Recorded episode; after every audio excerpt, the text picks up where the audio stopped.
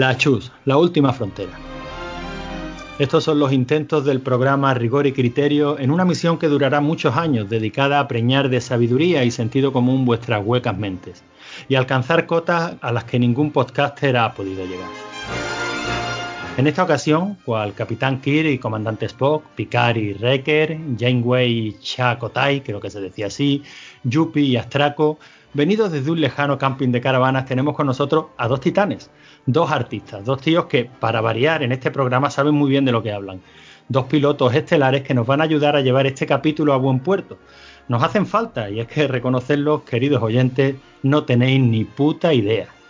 Claro que en este tema en concreto, ni Javi, Calzacat1 en Twitter, ni yo mismo, Antonio, sabemos nada más que poner las manitas así, haciendo una V con los dedos corazón y anular.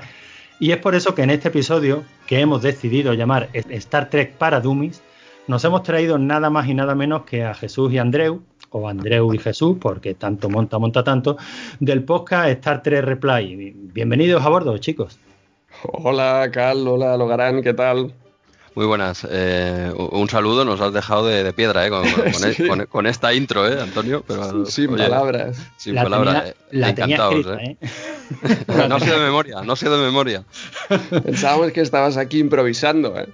Sí, ¿verdad? Casi, casi no se ha notado. Javi, ¿tú qué tal? Hola, muy buenas. pues bien, moderadamente bien porque hoy no sé exactamente de qué, puedo aportar, no, nunca aporto nada, ¿no? pero hoy aportaré incluso menos. Entonces, pues a ver qué, no, qué nos pueden explicar estos chicos, ¿no? De, de esto de Star Trek. ¿Qué es esto de Star Trek? ¿Esto es lo que había un robot que decía biribiri? Uh. bueno, bueno, Andreu, le empezamos atacando, ¿eh? empezamos atacando. No, no, no, yo pregunto, porque desde el más profundo desconocimiento del tema. Mira, una, una, una, cosa, antes de empezar a explicar qué es un poco Star Trek, antes me gustaría saber vosotros de Star Trek, eh, ¿qué habéis visto o conocéis la serie? O sea, sois totalmente ajenos a la serie. ¿Qué sabéis vosotros de Star Trek? Y a partir de ahí os explicamos un poquito mm, lo que a nosotros nos parece, al menos. Ah, bueno, yo creo que Antonio tiene una estructura por ahí para, ir siguiendo, pero si quieres, yo con mucho gusto os digo mi gran experiencia con Star Trek. Star Trek es una saga que aquí, al menos en Cataluña, eh, se pudo ver en, en TV3, no sé si en el 33, en aquella época, es que no, no, lo recuerdo. 33 era ya. y, había dos series que las alternaban, que era Doctor Who y Star Trek. Doctor Who era la guapa y, Star Trek era la, era la que te aburrías como una ostra. Bueno, perdón, la que me aburría yo como una ostra. Vale, sobre todo por los efectos especiales que tenía y que no paraban de hablar y que los tíos pues iban en pijama por ahí, tampoco las conversaciones que tenían, pues no me llamaba mucho la atención. Vale, vale. Luego más adelante sí que vi que había un juego de MS2, ¿no? El Star Trek 25 aniversario que nunca jugué.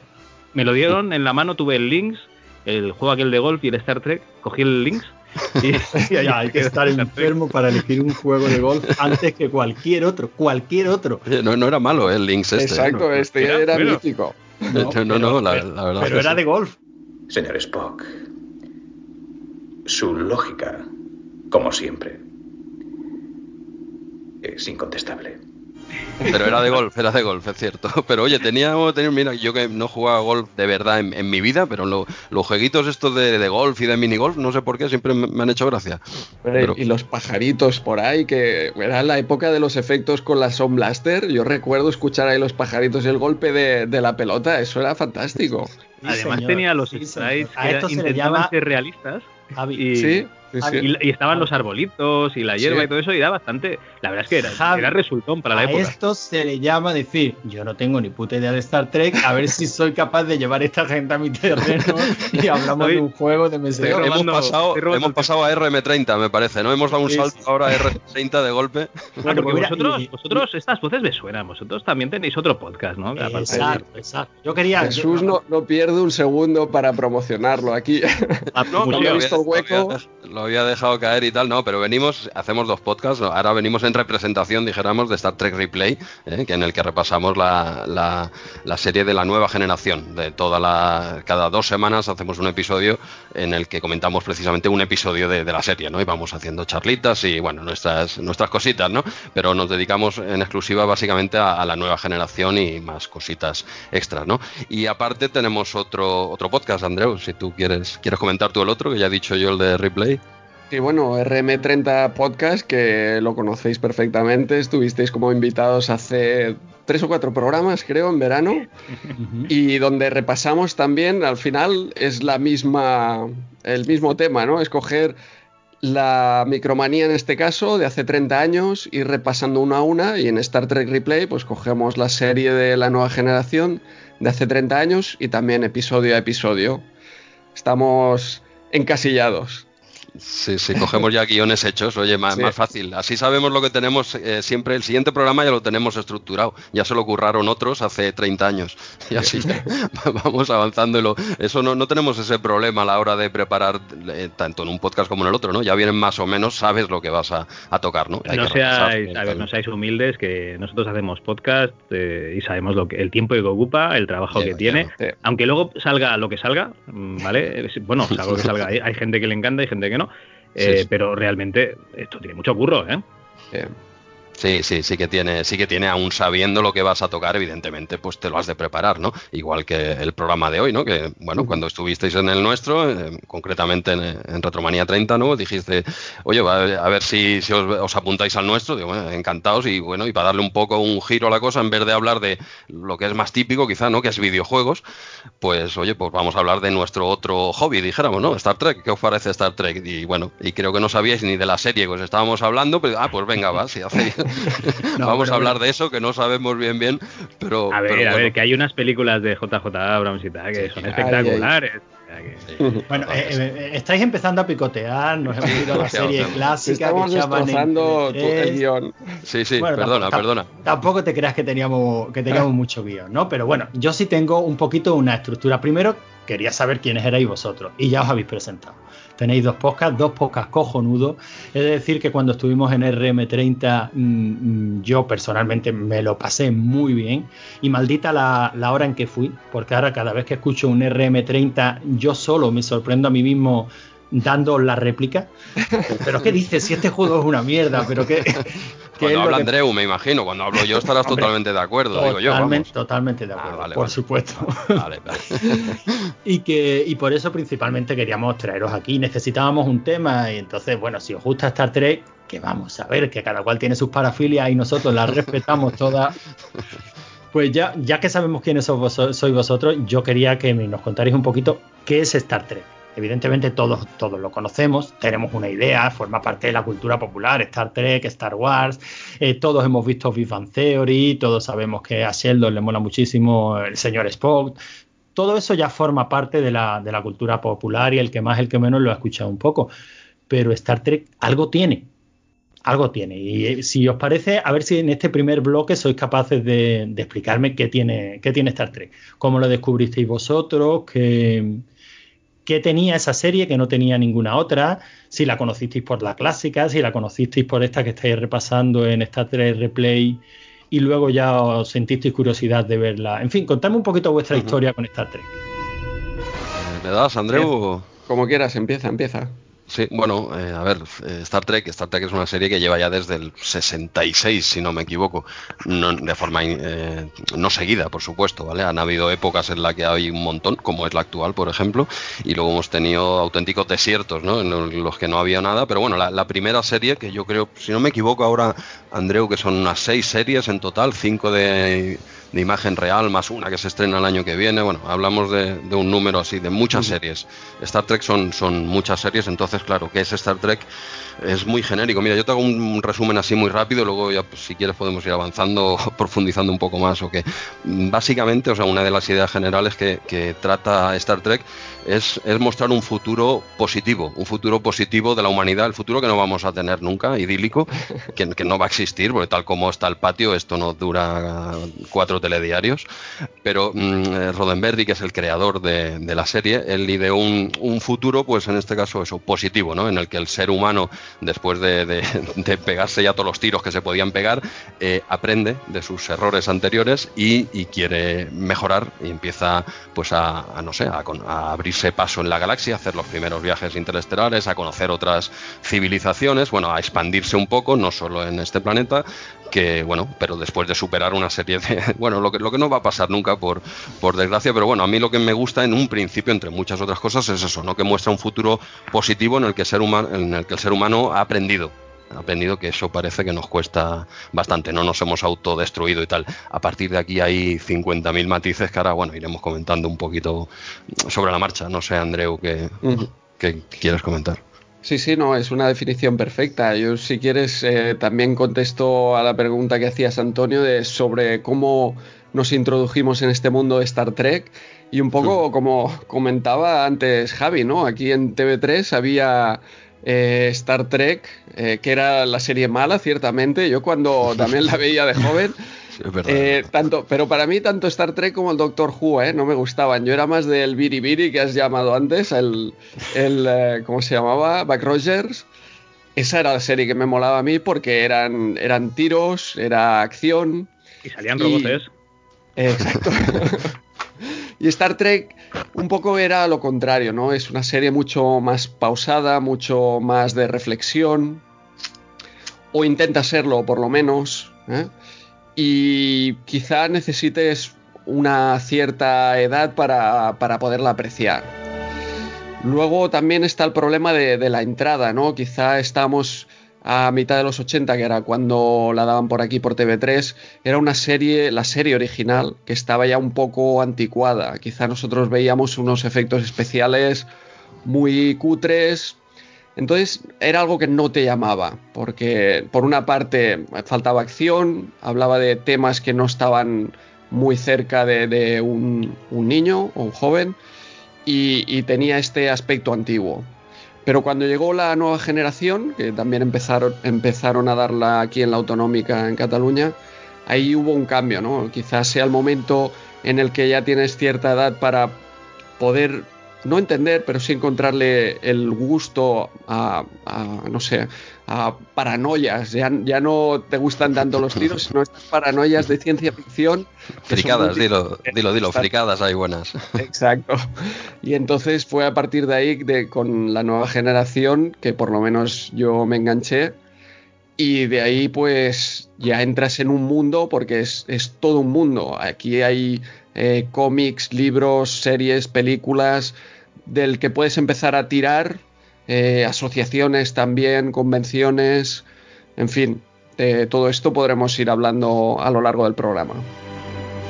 Sin embargo, hablamos de. Mm, o sea, me estáis comentando que quizás sea una serie un poquito más, más reflexiva, lo era, pero yo recuerdo de niño pues, haber visto, por ejemplo, Espacio. ¿Cómo se llama? Espacio 1999, ¿puede ser?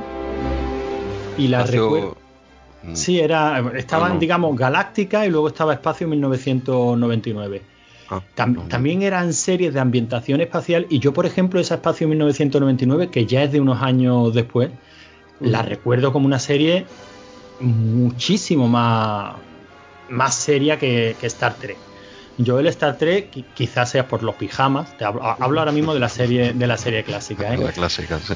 Que yo la que yo no recuerdo haberlo visto de niño. De hecho, os lo comentaba antes fuera de fuera de antena, por, no, no, nosotros lo veíamos en el autonómico, pero también lo, aparte de los pijamas, una cosa que siempre es, es que es un recuerdo, ¿eh? eh que tengo las escenas de, de acción con Kirk eh, a ver. Sin camiseta, sin camiseta. no, no, no. Yo no tengo ese, ese funesto recuerdo de verlo sin camiseta.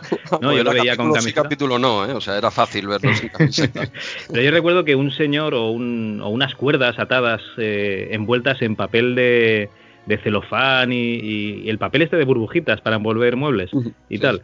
Eh, le atacaba desde, desde un, de un compartimento de, de un pasillo y, se le echaba encima y, él luchando contra esa cosa y tú eras un niño, pero ya entendías que estaba luchando contra un papel y, yo qué sé, es que las escenas de acción eran muy, muy, muy malas. Claro, para los años 60, que veníamos de, las películas basadas en pulp, pues estupendo, pero hostia, es que en los 80 eso ya no, ya no, ya no encajaba, que veníamos de ver Comando, hostia, que ahí se pegaban de hostias como panes, Depredador, y veías eso y, en fin, bueno. No, a ver, eh, Andreu lo ha dicho, eh, es una serie no siempre, por supuesto, y, en esta última jornada menos todavía, ¿no? Pero Star Trek normalmente ha sido una serie bastante reflexiva, y como bien ha dicho Andreu, quizá a ciertas edades no va a entrar, ¿eh? no, seguro, ¿eh? es, complicado, ni a mí me gustaba tampoco. Es, es mm, trata más, no es tanta acción, es, plantear, siempre ha sido una serie muy crítica con, la sociedad, ¿no? Ha, traído problemas de la sociedad, los ha, los ha camuflado aquí con extraterrestres o con lo que tú quieras, pero siempre ha tocado temas de actualidad cuando, en la época que se, que se emitía, ¿no? Y siempre ha sido muy rompedora, muy rompedora. O sea, en los años 60 te estaban poniendo a una mujer de color en, en medio de, los que mandan, ¿no? En, el puente de mando, te están poniendo, en Estados Unidos te están poniendo a un ruso, te están poniendo... Eh, van, eh, era, era muy rompedora, ¿no? Y quería quería pues eso, eh, romper un poco con, con, con, lo que se veía en todos lados, ¿no? Y bueno, eh, claro, es que ahora estamos, eh, hemos hablado bastante de la serie clásica. La serie clásica a día de hoy eh, es durilla, es durilla de ver, ¿vale? Hay, hay mucho más material, no mejor, ¿eh? Por supuesto, hay gente que la serie clásica es su favorita, pues, mm, la mía no, ¿eh? Para mí es la nueva generación, pero para gustos los colores. No hay tanto que elegir aquí en Star Trek que, tú puedes elegir. Pero claro, tú estás hablando, Javi, de, la clásica. La clásica si, quizá no sea la mejor forma de iniciarse con Star Trek, en mi opinión. No, no, a ver, a mí es que siempre me ha dado pereza, pero yo tengo amigos, muy buenos amigos, que, son trekkies, pero, pero vamos, de, tomo y lomo. De hecho, les comenté que me gustaban las películas nuevas y me miraron con desprecio, ¿no? Con condescendencia. entonces, entonces eh, siempre me hablan de Espacio Profundo 9, siempre me hablan de la nueva generación. Mm. Y yo entiendo que la nueva generación fue el punto de, conexión, ¿no? Con, nuestra generación pero como siempre me ha dado muchísima pereza, pues nunca, nunca lo continué. Pero oye, nunca es tarde si la dicha es buena y, mm. y, lo pondré en la lista de, todas las cosas. bueno, nuestro objetivo es que, que, tengas curiosidad cuando acabemos del programa, a ver si, si hemos conseguido que tengas la curiosidad de ver alguna de las series que te comentemos, alguna, porque hay, hay mucho material, mucho. Has comentado, Jesús, ya en un par de ocasiones lo rompedora que fue mm, Star Trek en televisión en 1966, ¿no? Sí, Pero ¿realmente fue tan rompedora? Porque yo que soy muy, quizás en televisión, no lo sé, no, no lo discuto, sino que de verdad me lo cuestiono. Yo soy muy seguidor de la ciencia ficción de, de los años 50. A mí ese, ese cine me encantaba, ¿no? me, me, volvía loco, sobre todo lo, eh, toda esa ciencia ficción que que te ponía, eh, bueno, lo que tú acabas de decir, ¿no? Lo disfrazamos de ciencia ficción, pero estamos hablando de problemas reales, ¿no? Y ese, todo ese macartismo, toda esa caza de brujas, todo ese miedo al comunista, todo que nos traían películas como La invasión de los ultracuerpos o todo eso ya estaba 10 años antes de, Star Trek. Y la ciencia ficción, bueno, Javi, tú a ti sí te gusta mucho la ciencia ficción, ¿no? Mm. La ciencia ficción en literatura. De hecho, hay una, serie, hay una serie que también daban en TV3 que tenemos que traer este programa, que se llama El Nan Roch, el enano rojo. Oh, buenísima, buenísima. Y, también es ciencia ficción, lo que pasa es que es desde un toque de humor. Adelante, lograr. No, a, lo que, a lo que voy es a que todos esos temas ya se trataban en la, en la ciencia ficción. Todos los bueno, pero es que precisamente la literatura pulp, que aunque sea una literatura de, de consumo eh, masivo y, de consumo, digamos, de, no conexionismo, sino de, usar y tirar. Y, pero bueno, sigue siendo cultura y había muchísima gente escribiendo sobre temas de, actualidad y de intento de, ver hacia dónde evolucionaría la sociedad, teniendo en cuenta que muchas eh, obras de ese tiempo se, pues eran de finales de siglo, de principios de siglo, la gente no sabía, o sea, veía una bicicleta y flipaba, o sea, estaba evolucionando eh, la tecnología para ellos pues al mismo ritmo que para nosotros y realmente es, todo eso lo plasmaban en unas obras que luego se, se utilizaron pues para hacer guiones de, películas. O sea que realmente las películas que se hacían de ciencia ficción intentaban adaptar pues esos cambios, esas adaptaciones de la sociedad al entorno. Un poco el Black Mirror de la época. Sí, yo creo que la ciencia ficción siempre ha sido eso, ¿no? Siempre ha tratado temas cercanos a nosotros, pero escondiéndolos, como hablabas de la invasión de los ultracuerpos, el comunismo, eh, etcétera, ¿no? También en, los libros. Pero esto con Star Trek era la primera vez que en televisión se ponían en prime time sobre la mesa unos temas que era difícil de tocar en la época, sobre todo en Estados Unidos. Temas como la guerra de Vietnam, el racismo. Estamos hablando de 1966, que Mm, se ha avanzado, eh, ahora aún lo tenemos, pero en 1966 quizá eran temas tabús en, prime time de televisión. no en, en literatura que podían leer unos cuantos. Y es lo que dice Jesús, eh, solo el hecho de que hubiera una afroamericana en el puente, también el primer beso interracial que salió en televisión. Claro, a ver, no son cosas que ahora nos parezcan nada del otro mundo, son cosas que seguro que sucedían en la época sin problema, pero que no salían en televisión, estaban bastante escondidas. Que se abrían al gran público. exacto. Star Trek de alguna manera trajo, trajo esto a, la televisión de cada día y a lo que veían los jóvenes. Y, esto pues fue, fue, un impacto, porque eh, la serie tuvo un primer año con bastante éxito, Luego el éxito disminuyó bastante, cambiaron el día de emisión a los viernes, pero claro, el, público era, era, sobre todo juvenil y los viernes pues tocaba salir y dejaron de ver Star Trek. Eh, entonces después de estos primeros tres años, la serie original que duró tres años, quedó como aparcada, ¿no? Pero, pero ese, esos años que no hubo Star Trek fueron los que realmente generaron el mito porque esta serie se volvía a pasar en, eh, las reposiciones en Estados Unidos y es cuando eh, todo el mundo empezó a verla, eh, la podían ver cada día, la podían ver cada semana y la gente empezó a sacar, a tirar más del hilo a lo mejor de lo que, de lo que había. Quizá no era una serie tan pretenciosa, pero la gente empezó a ver allí unos valores, esto que hablaba Jesús de esta utopía, eh, se puede apreciar levemente a lo largo de la serie, pero es algo que se ha magnificado, yo creo que se ha hecho más el mito después de, esos primeros tres años y durante los diez primeros años de, sequía que, que no hubo episodios nuevos ni películas nuevas. Sí, porque después de, esa primera serie, la clásica, que, tampoco fueron tantos, ¿no? O sea, los capítulos no eran excesivamente largos. Yo lo que, lo, que decía antes de que empezáramos a grabar, ¿no? A raíz de, de Big Bang Theory, que también ha hecho bastante por, el conocimiento de esta serie. Y no lo digo de broma.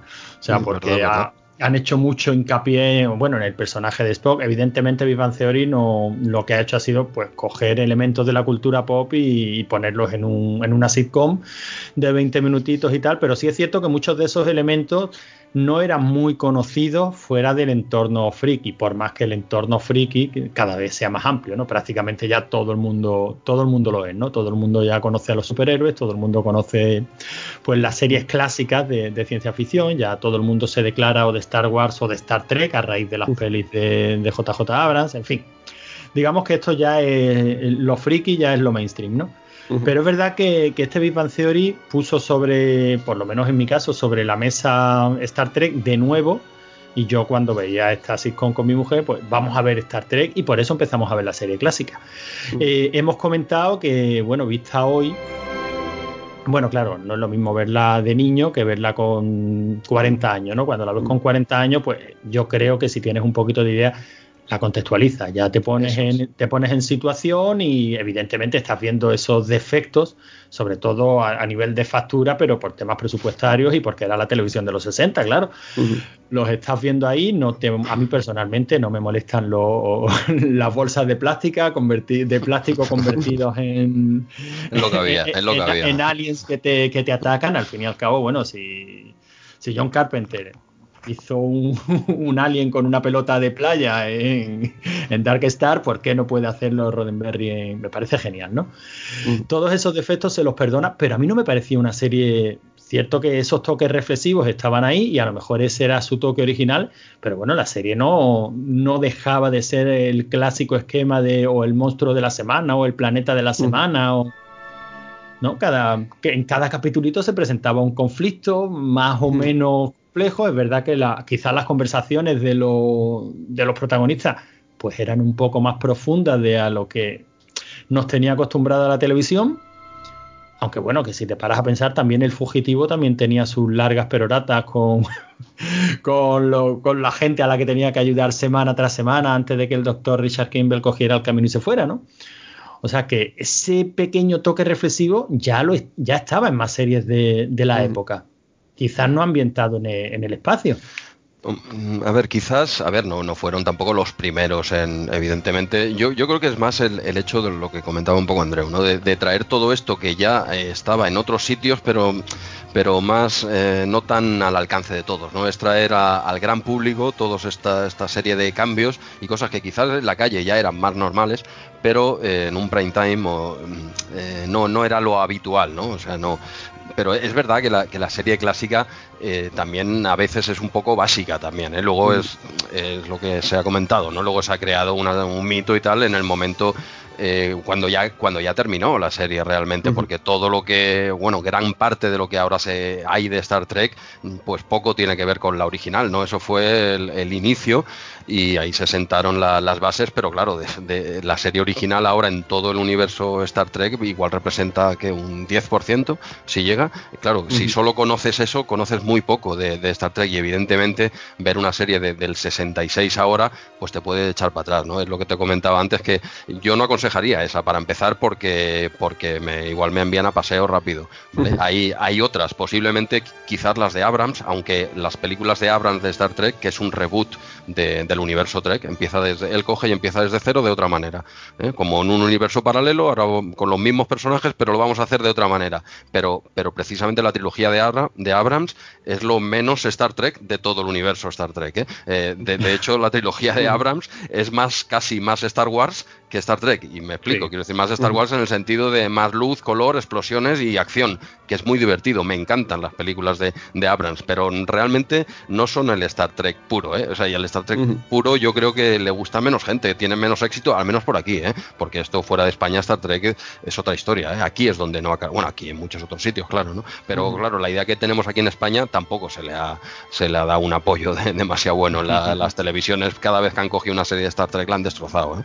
Y tampoco han ayudado demasiado, ¿no? Pero, pero bueno, todo depende por dónde empieces. Y lo que tú comentabas, ¿no, Antonio? Que, que ya se veían esas cosas en otras, en otras series, en otras historias, pues posiblemente algunas sí, pero no, no lo ponían al alcance de, todos, ¿no? Quizás. Eso es lo que pienso yo. ¿eh?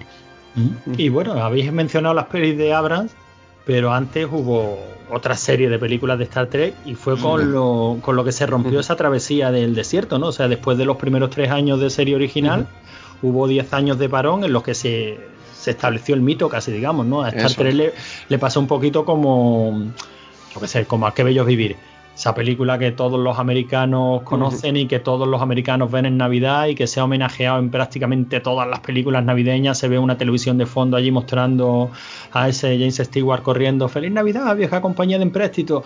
Pero la película fue un fracaso en su estreno, ¿no? y, no, y no la vio nadie, pero a, base de pasarla por televisión se convirtió en, un, en una leyenda, en un mito. Eso le pasó a Star Trek. Hasta tal punto que se plantearon hacer pelis, ¿no? Primero se plantearon hacer una serie nueva, porque bueno, durante esos 10 años de, sequía, como tú dices, se alimentó el mito a base de, convenciones, de gente que miraba las series, sobre todo en universidades, y estaba como renaciendo, entonces la idea era hacer una serie nueva. De hecho, a mitad de los 70 se hicieron dos temporadas de una serie animada de Star Trek, donde los actores pusieron incluso, las voces, los actores originales. Y entonces, mientras planeaban esta nueva serie Star Trek, que le llamaban Fase 2, eh, salió el fenómeno Star Wars. Eh, se estrenó en cine Star Wars, entonces Paramount dijo, aquí hay un, hay un público para, para el cine y transformaron lo que era la serie en una, en una película. Y así es como nació Star Trek, la película, la, primera película. Y a partir de ahí, pues sí, cada dos años durante los 80, pues nos ofrecían películas de más o menos calidad, ¿no? Las pares de muy buena calidad, las impares. Las pares eran las buenas. Las buenas. Eso es. o sea, yo es que me acuerdo de crío de, que dieron mucho bombo de que estrenaban Star Trek la película en, la primera, supongo que sería. Eh, no sé, en aquella época aquí teníamos la suerte de tener tres canales en el resto de España imagino que todavía estaban con dos. Y, es de dos añitos después de Star Wars, de, de las Galaxias, es del 79. Pero yo es que la veía y no entendía nada, que si un satélite, que si una tía que se queda calva y habla raro, Yo no sé vosotros, pero de, yo de pequeño no la entendí. A mí, me, moló, muchísimo esa película, ¿eh? Bueno, porque tú ya, eres un señor mayor, ya. no. Cuando la emitieron ya tenías una edad. ya lo la película del 79, efectivamente, y aquí la tuvieron que emitir, pues, en el 83, 84, ¿no? Sí, por ahí andaría. Y además, seguramente sería un sábado cine, el programa este de la primera cadena porque recuerdo verla con, la familia en el salón, en fin, cuando la película de la semana era un... Un evento. Era un evento, efectivamente, familiar, ¿no? Y, es verdad que la película era un poquito enrevesada, era lenta, desde luego el ritmo cinematográfico no era el más, el más ágil. Pero a mí me moló muchísimo esa historia. A mí me, el concepto ese de estamos en un futuro muy, muy, muy lejano y sin embargo esta inteligencia artificial que nos hemos encontrado es este satélite que enviamos en los lejanos años de 60 del siglo XX, me pareció alucinante. O sea, que en, ese planeta, porque era una especie de planeta, estoy hablando que seguramente la vi en esos años y creo que no la he vuelto a ver, ¿no? Pero sin embargo, esas imágenes se han quedado grabadas en mi mente, ¿no? Ese planeta metálico en el que entraban y en el centro, pues encontraban eh, este satélite. A mí la película me gustó y sin embargo he leído muchísimas veces a posteriori por lo mismo que me acabáis de decir vosotros, que las pares son las buenas y las impares son las malas. Y... depende, depende un poco, pero es verdad que esta primera película esto sí que ya es un poco Star Trek más, más de verdad, ¿vale? Tiene una, una, ¿cómo te diría yo? Una idea bastante friki, por sin que suene peyorativo, ¿vale? Es una cosa, es durilla. Si no te va todo esto, esta peli te, vas a dormir, ¿eh? Aparte que tiene unos, unos planos secuencia de, de 10 minutos, ¿eh? Enfocando la nave, ¿eh? se la toma con calma esta peli. ¿eh? Acción, va como, va como un tiro. Eh, hay persecuciones. hay un tío que usa la fuerza. hay naves que disparan. Era un cine de otra época ya. Es que eh, no, pero la, diferencia, en mi, la diferencia en mi opinión es que en la otra eh, a mí me gusta eh, también Star Wars y, me, divierto. Yo con Star Wars me divierto y Star Trek me hace pensar. Es diferente. Pero yo creo que Antonio ha dicho todo lo bueno de la película y ya ha quedado dicho, ¿no? y todo pero, eso hay que explicarlo bien, o sea, hay que hacerlo película, digamos. El concepto, todo ese que ha explicado es alucinante, pero, pero hay, que, hacerlo película. Hay que redondearlo, sí, sí. Sí, sí, Y es lo que pasa, yo creo, con esta película, es de, es de otra época, es más 2001, ¿no? Es, vamos a alucinar con estos colores, estas nebulosas, 10 minutos para presentar la Enterprise, Tal cual, ¿eh? una fanfarria, que, que, está muy bien y que si eres Trekkie aprecias mucho, pero, pero estás apreciando otra cosa. No, quizá no estás apreciando lo que debería ser una, una película, yo creo. No, vamos a ver, no, no, os quito la razón. Está claro que la maniobra cinematográfica me parece como poco arriesgada. O sea, tú quieres relanzar o quieres volver a traer a la luz la, franquicia de Star Trek como respuesta a Star Wars y, y, tu referente, lo acabas de mencionar y yo creo que es evidente, es 2001, porque lo haces así, pero claro, lo haces así sin ser Kubrick y es cierto que la película, pues, oye, eh, pero claro, fíjate lo que son las cosas. Yo no, la, he vuelto a ver y con los años me he quedado con, que la idea era potente. No, la, idea es buena, pero la película es lenta, ¿eh? es muy lenta. Sí. Es de otra época, es eso. Eh, en ese momento, pues se lanzaron ya películas tipo Star Wars y estábamos acostumbrados a otro, a otro ritmo. Yo creo que eso fue quizá lo, lo que fue peor a la película el, ritmo y el que fuera una película ya de, otra época. Fuera, fuera de eso, la idea era fenomenal. Bueno, la última película de Robert Wise de la década de los 70, hasta que hizo una película en el 89 y otra en el 2000 y ya está, una para televisión. O sea, como quien dice, es la última película de Robert Wise y no me extraña. Pero tan mala, ¿tú hace, ¿tú hace mucho que la has visto, Javi? yo lo intenté ver, intenté, ¿eh? Intenté ver las películas de Star Trek, las antiguas, pues digo, yo qué sé, vamos a darle una oportunidad. y, como esta tenía mal recuerdo, digo, voy a empezar con la 2, esto de las pares que son más buenas y tal, y la ira de Khan es una mierda, madre mía. Javi, no. Uy, uy, uy, uy, uy, uy, uy, No me, parece. Para, para mí, para mi poco gusto y, criterio, ¿eh? O sea desde mi punto de vista, ¿eh? no, no mi opinión no representa al resto de los intertulios. No, no, quizá, quizá también te tenga que gustar Star Trek, ¿no? Y ahí ves al Capitán Kirk como quieres verlo, ves a, un enemigo en condiciones, un enemigo que además aparecía en la, serie original, que rescatan de la serie original. Es una, película también mucho más corta, con un ritmo más rápido y sigue teniendo problema con, algunos efectos y eso hay que mirarla con, cariño. Pero vamos, yo creo que sobre todo para los fans diría que es casi la, la número uno, ¿no, Jesús? Sí, hombre, esta segunda, de hecho en el remake de Abrams, la segunda es, esta misma película cambiando los personajes. ¿eh? O sea, lo que hace Kirk en la otra lo hace Spock. Pero cogieron esta segunda, la 2 de la clásica y la 2 de la nueva de las de Abrams, es la misma película, más o menos. Está la, escena, la escena mítica de la, muerte de, Spock. O, sea, o de Kirk, o de Kirk, depende. Sí, exacto.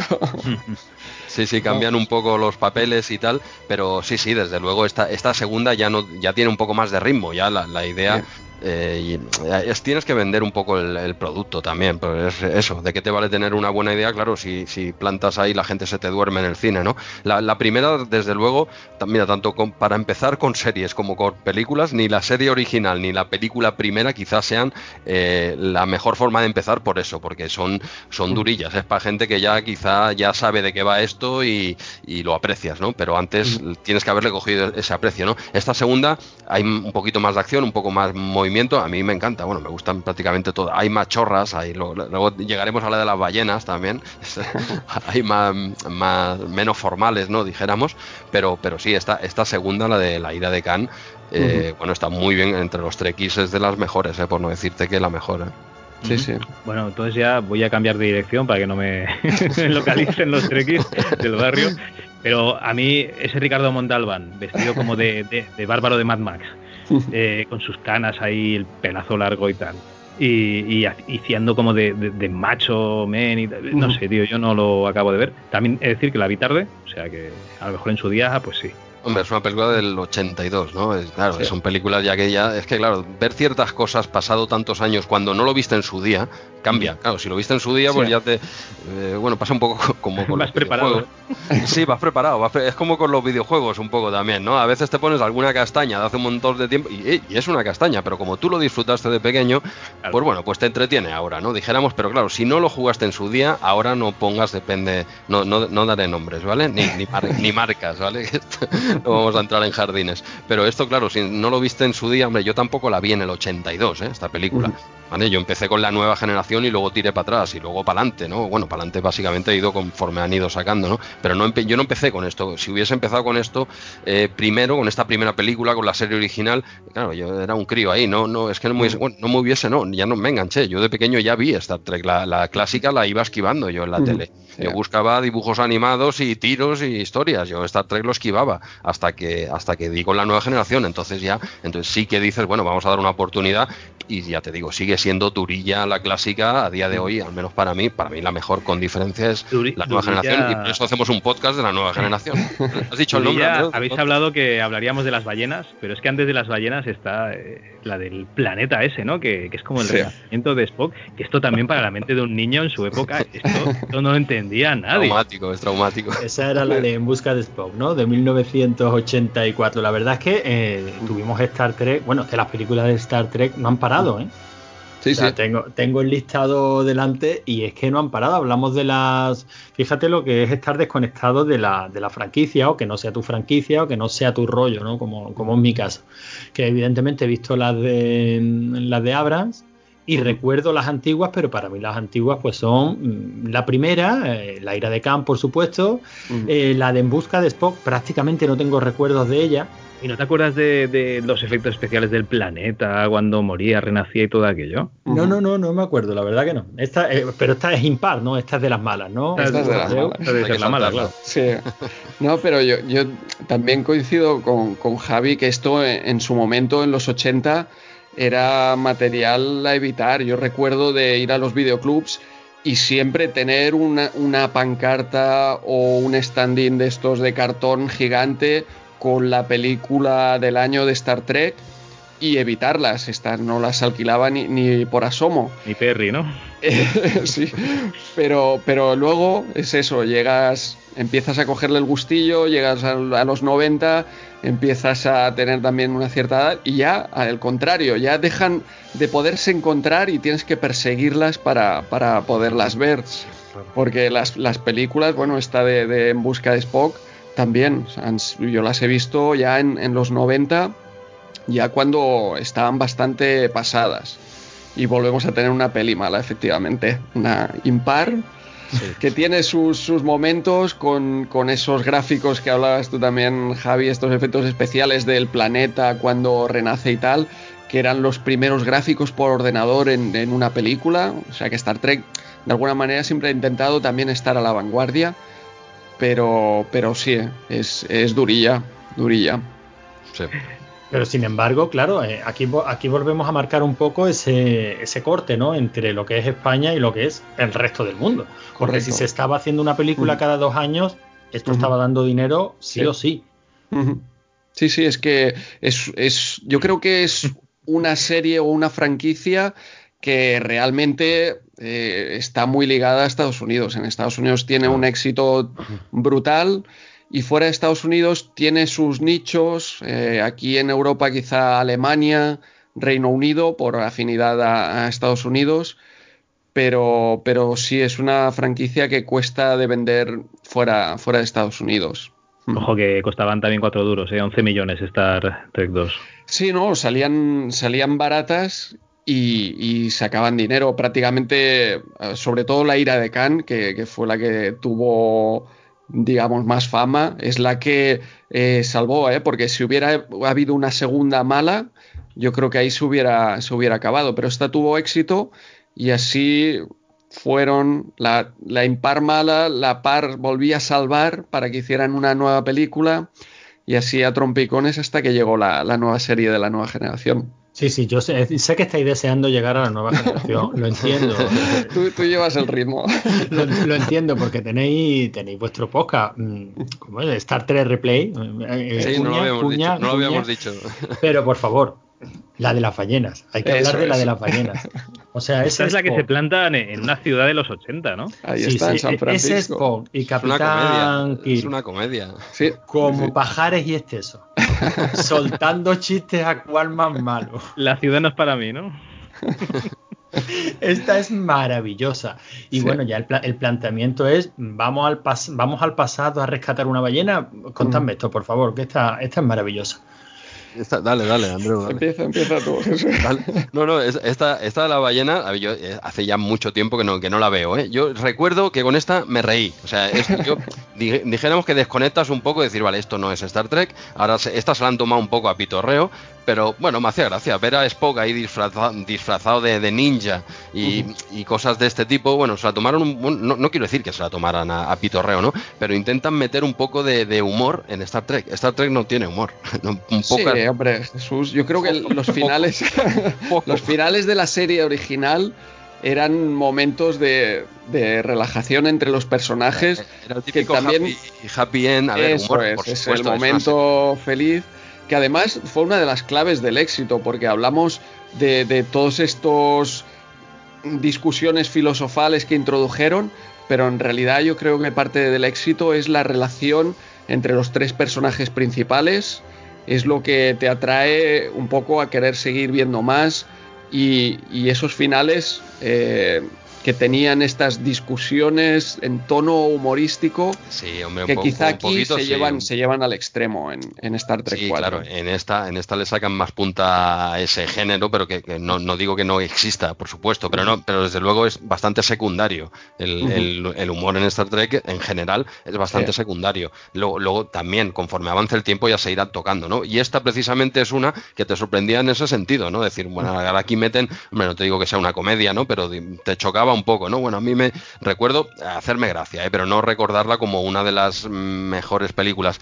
Estaba el hecho este de que viajasen a la época en la que se estaba grabando, ¿no? Que eso siempre gusta, ¿no? Que si es una serie ambientada, en este caso estaba ambientada en el siglo XXIII y, venir, pues que venían a los años 80, ¿no? Y bueno, pues más o menos, pues eh, te hace gracia, ¿no? Ver a esos personajes situándolos, pues con un ver a Kirk con tejanos, ¿no? Y cosas más, más cercano a ti, ¿no? Pero es una película, no, no es buena, pero bueno, al menos eh, metía algo que no estabas acostumbrado, un poquito de un poquito de coña, un poquito, un poquito. Star Trek tampoco no ha sido aquello para echar unas risas, Así, es más para, para pensar y no siempre. Hay, por supuesto, hay capítulos malísimos, ¿vale? Pero es que, claro, igual hay más de 700 capítulos en total de Star Trek, ¿eh?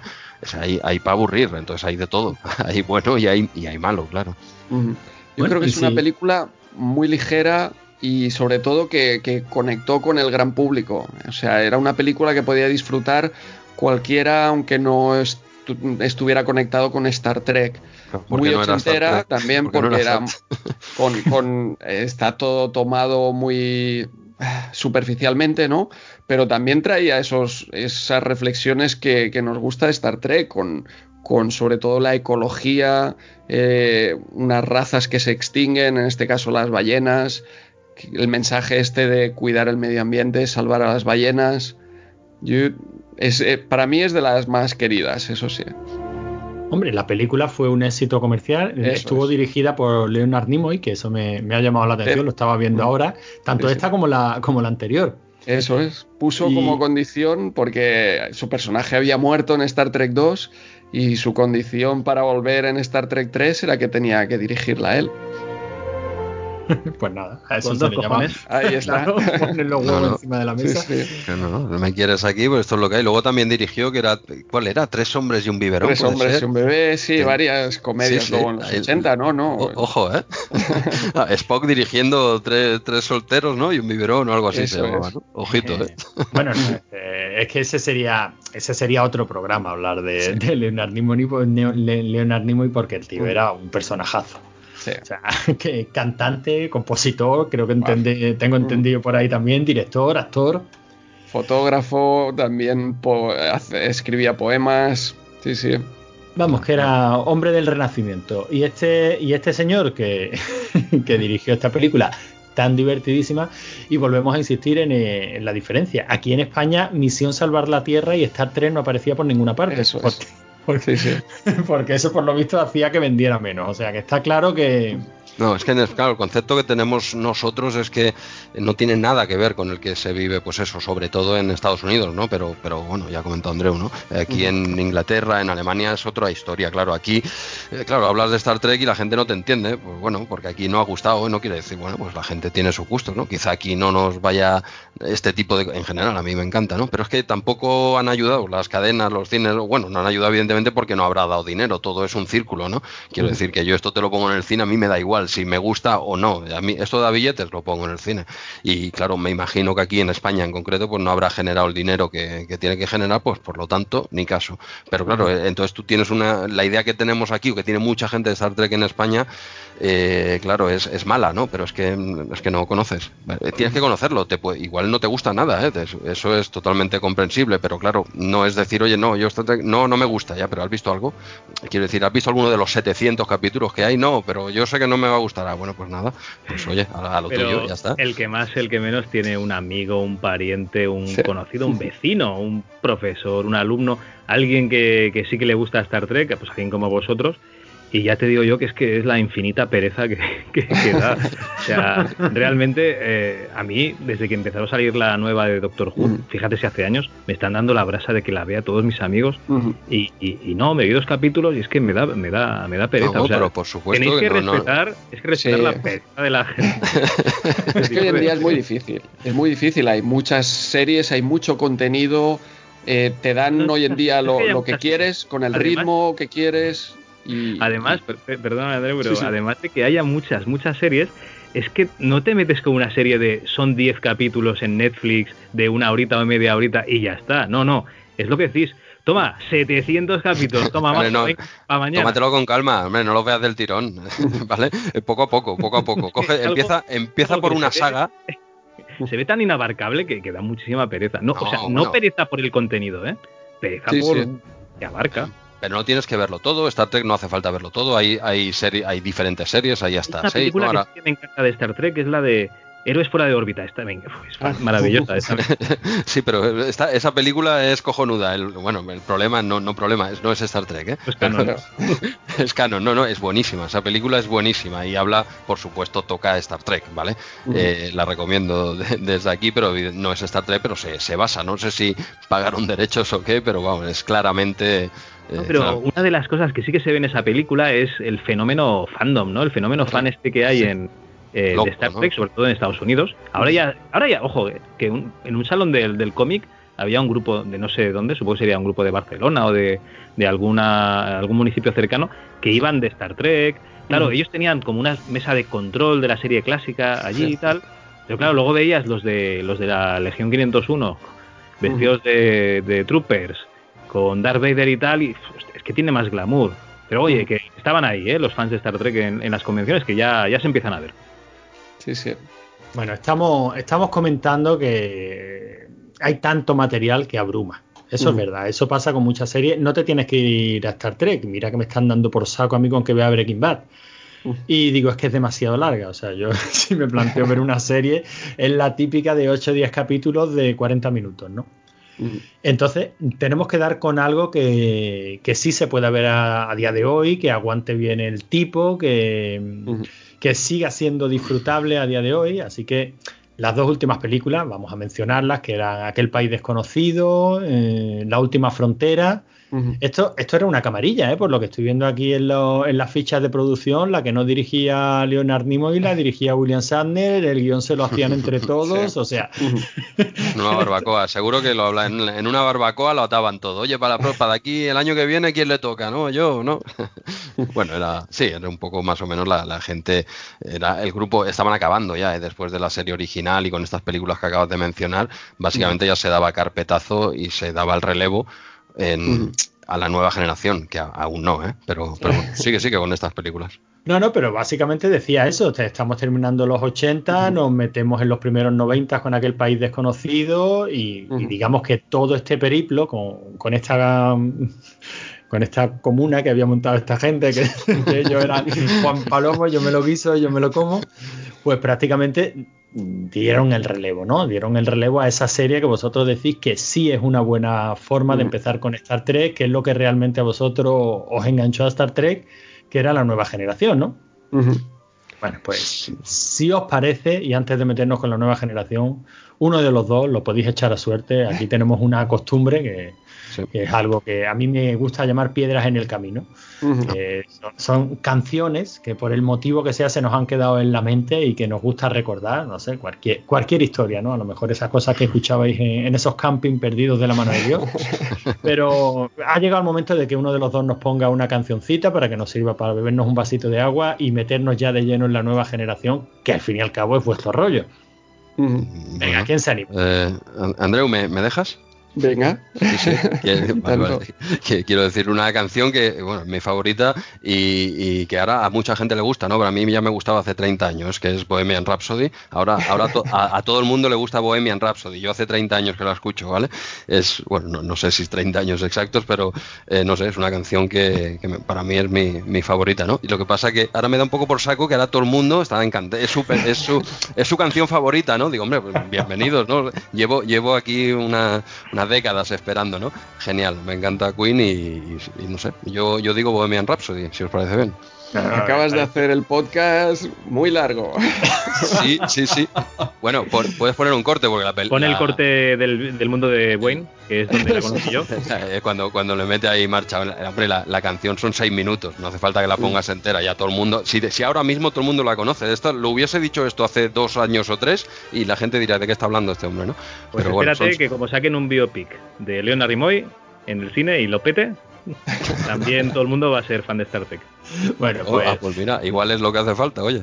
Pues nos ponemos con, Bohemian Rhapsody, oye, y al que le parezca muy largo, pues que le dé avance, que esto es podcast, que esto no es radio, aquí no hay por qué ceñirse a ninguna escaleta. Venga, nos quedamos con Queen.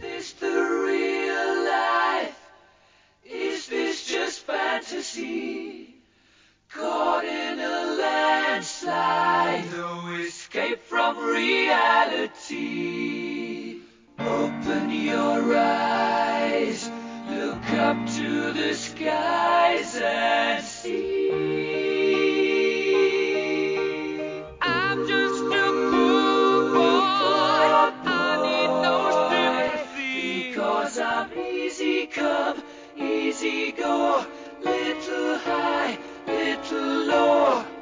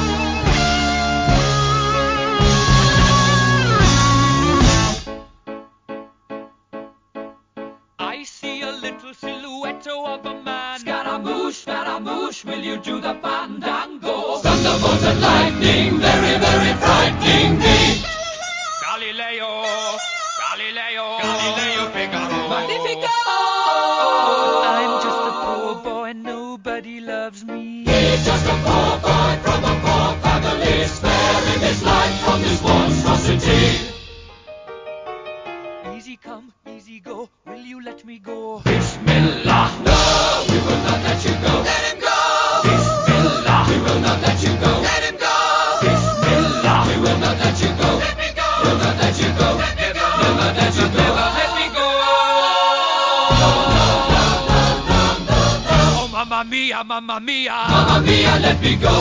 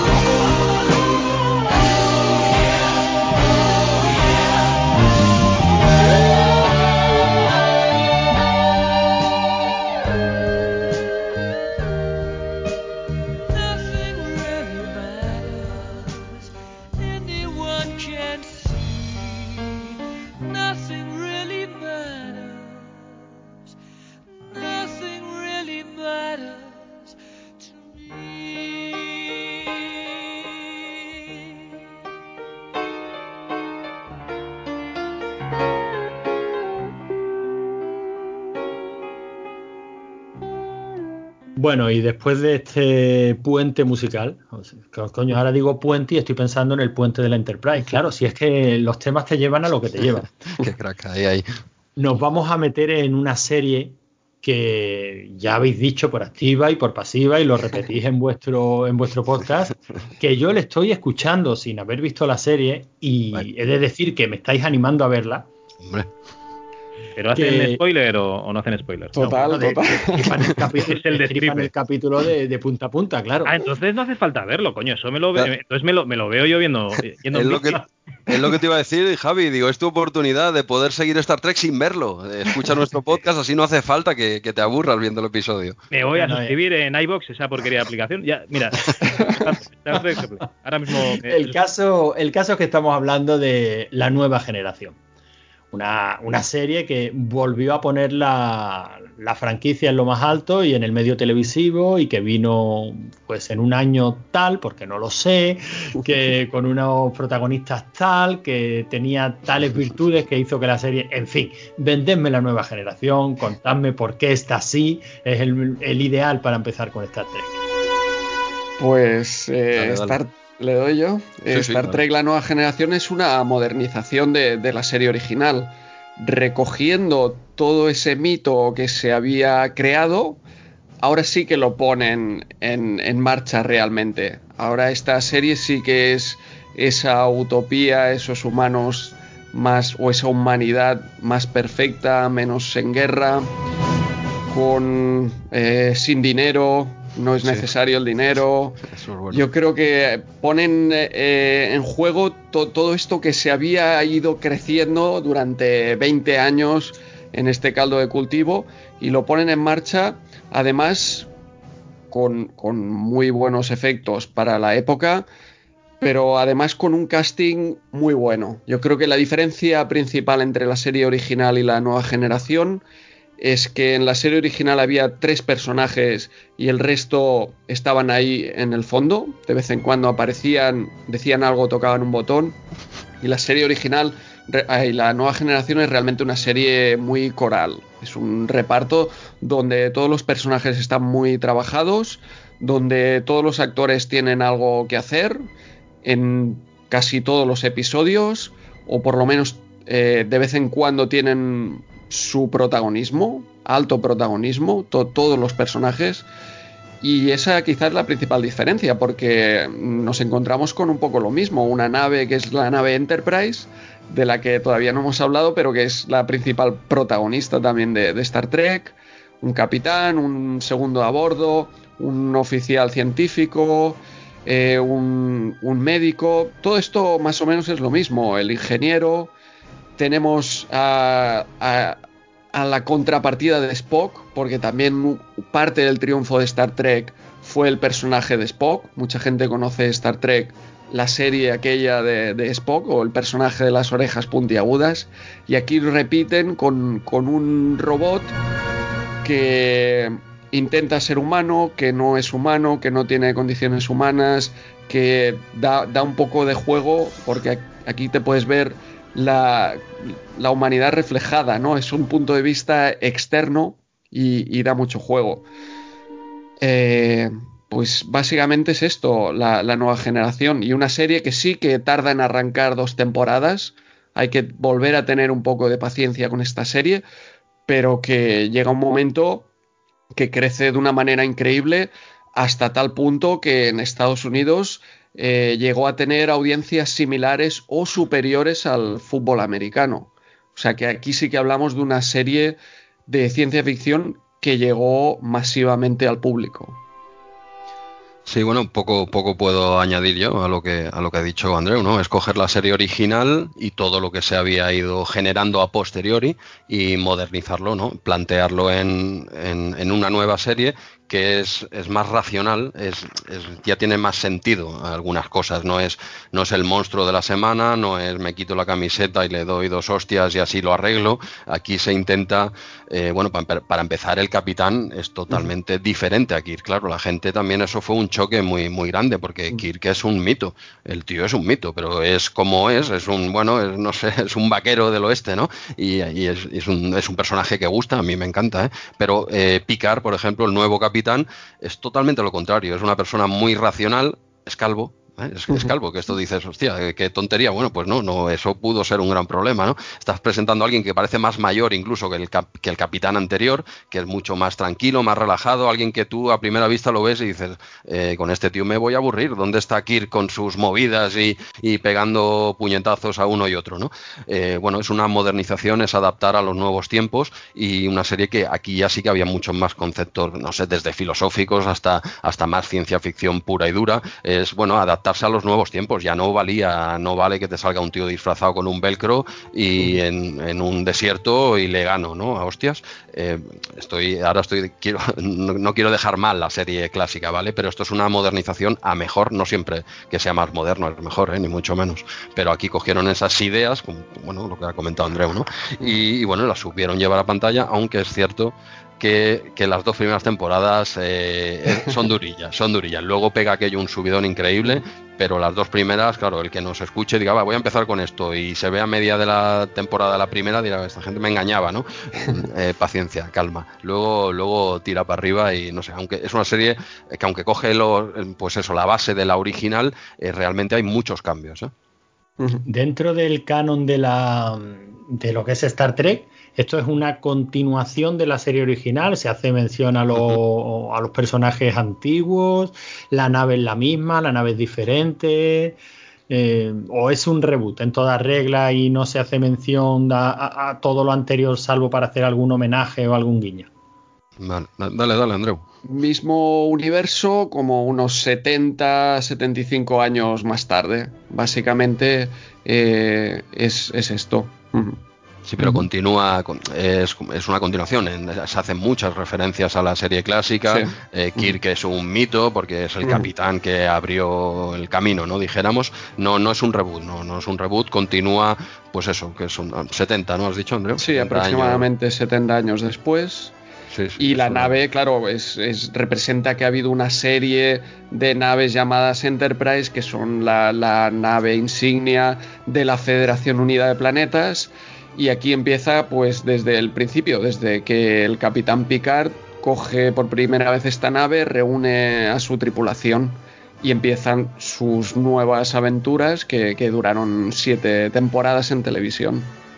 Ah, así es. Yo tengo una, una, duda, porque claro, yo esto lo, lo, desconocía hasta, hasta que vi las nuevas películas, porque claro, no, no he seguido la serie, y es la, la sociedad de, de, la federación, o al menos la sociedad terrícola de la federación, digamos que es una sociedad, no voy a decir comunista, porque tampoco es que sea comunista, no, no, no, pero, ya, ya, vas bien, ya vas bien. Pero es una sociedad que se puede dedicar a trabajar o no, en lo que quiera o no, que se supone que tiene, pues, no sé, una paga, ¿no? Un... Explicadme cómo funciona esto, porque es, una, es como una utopía, ¿no?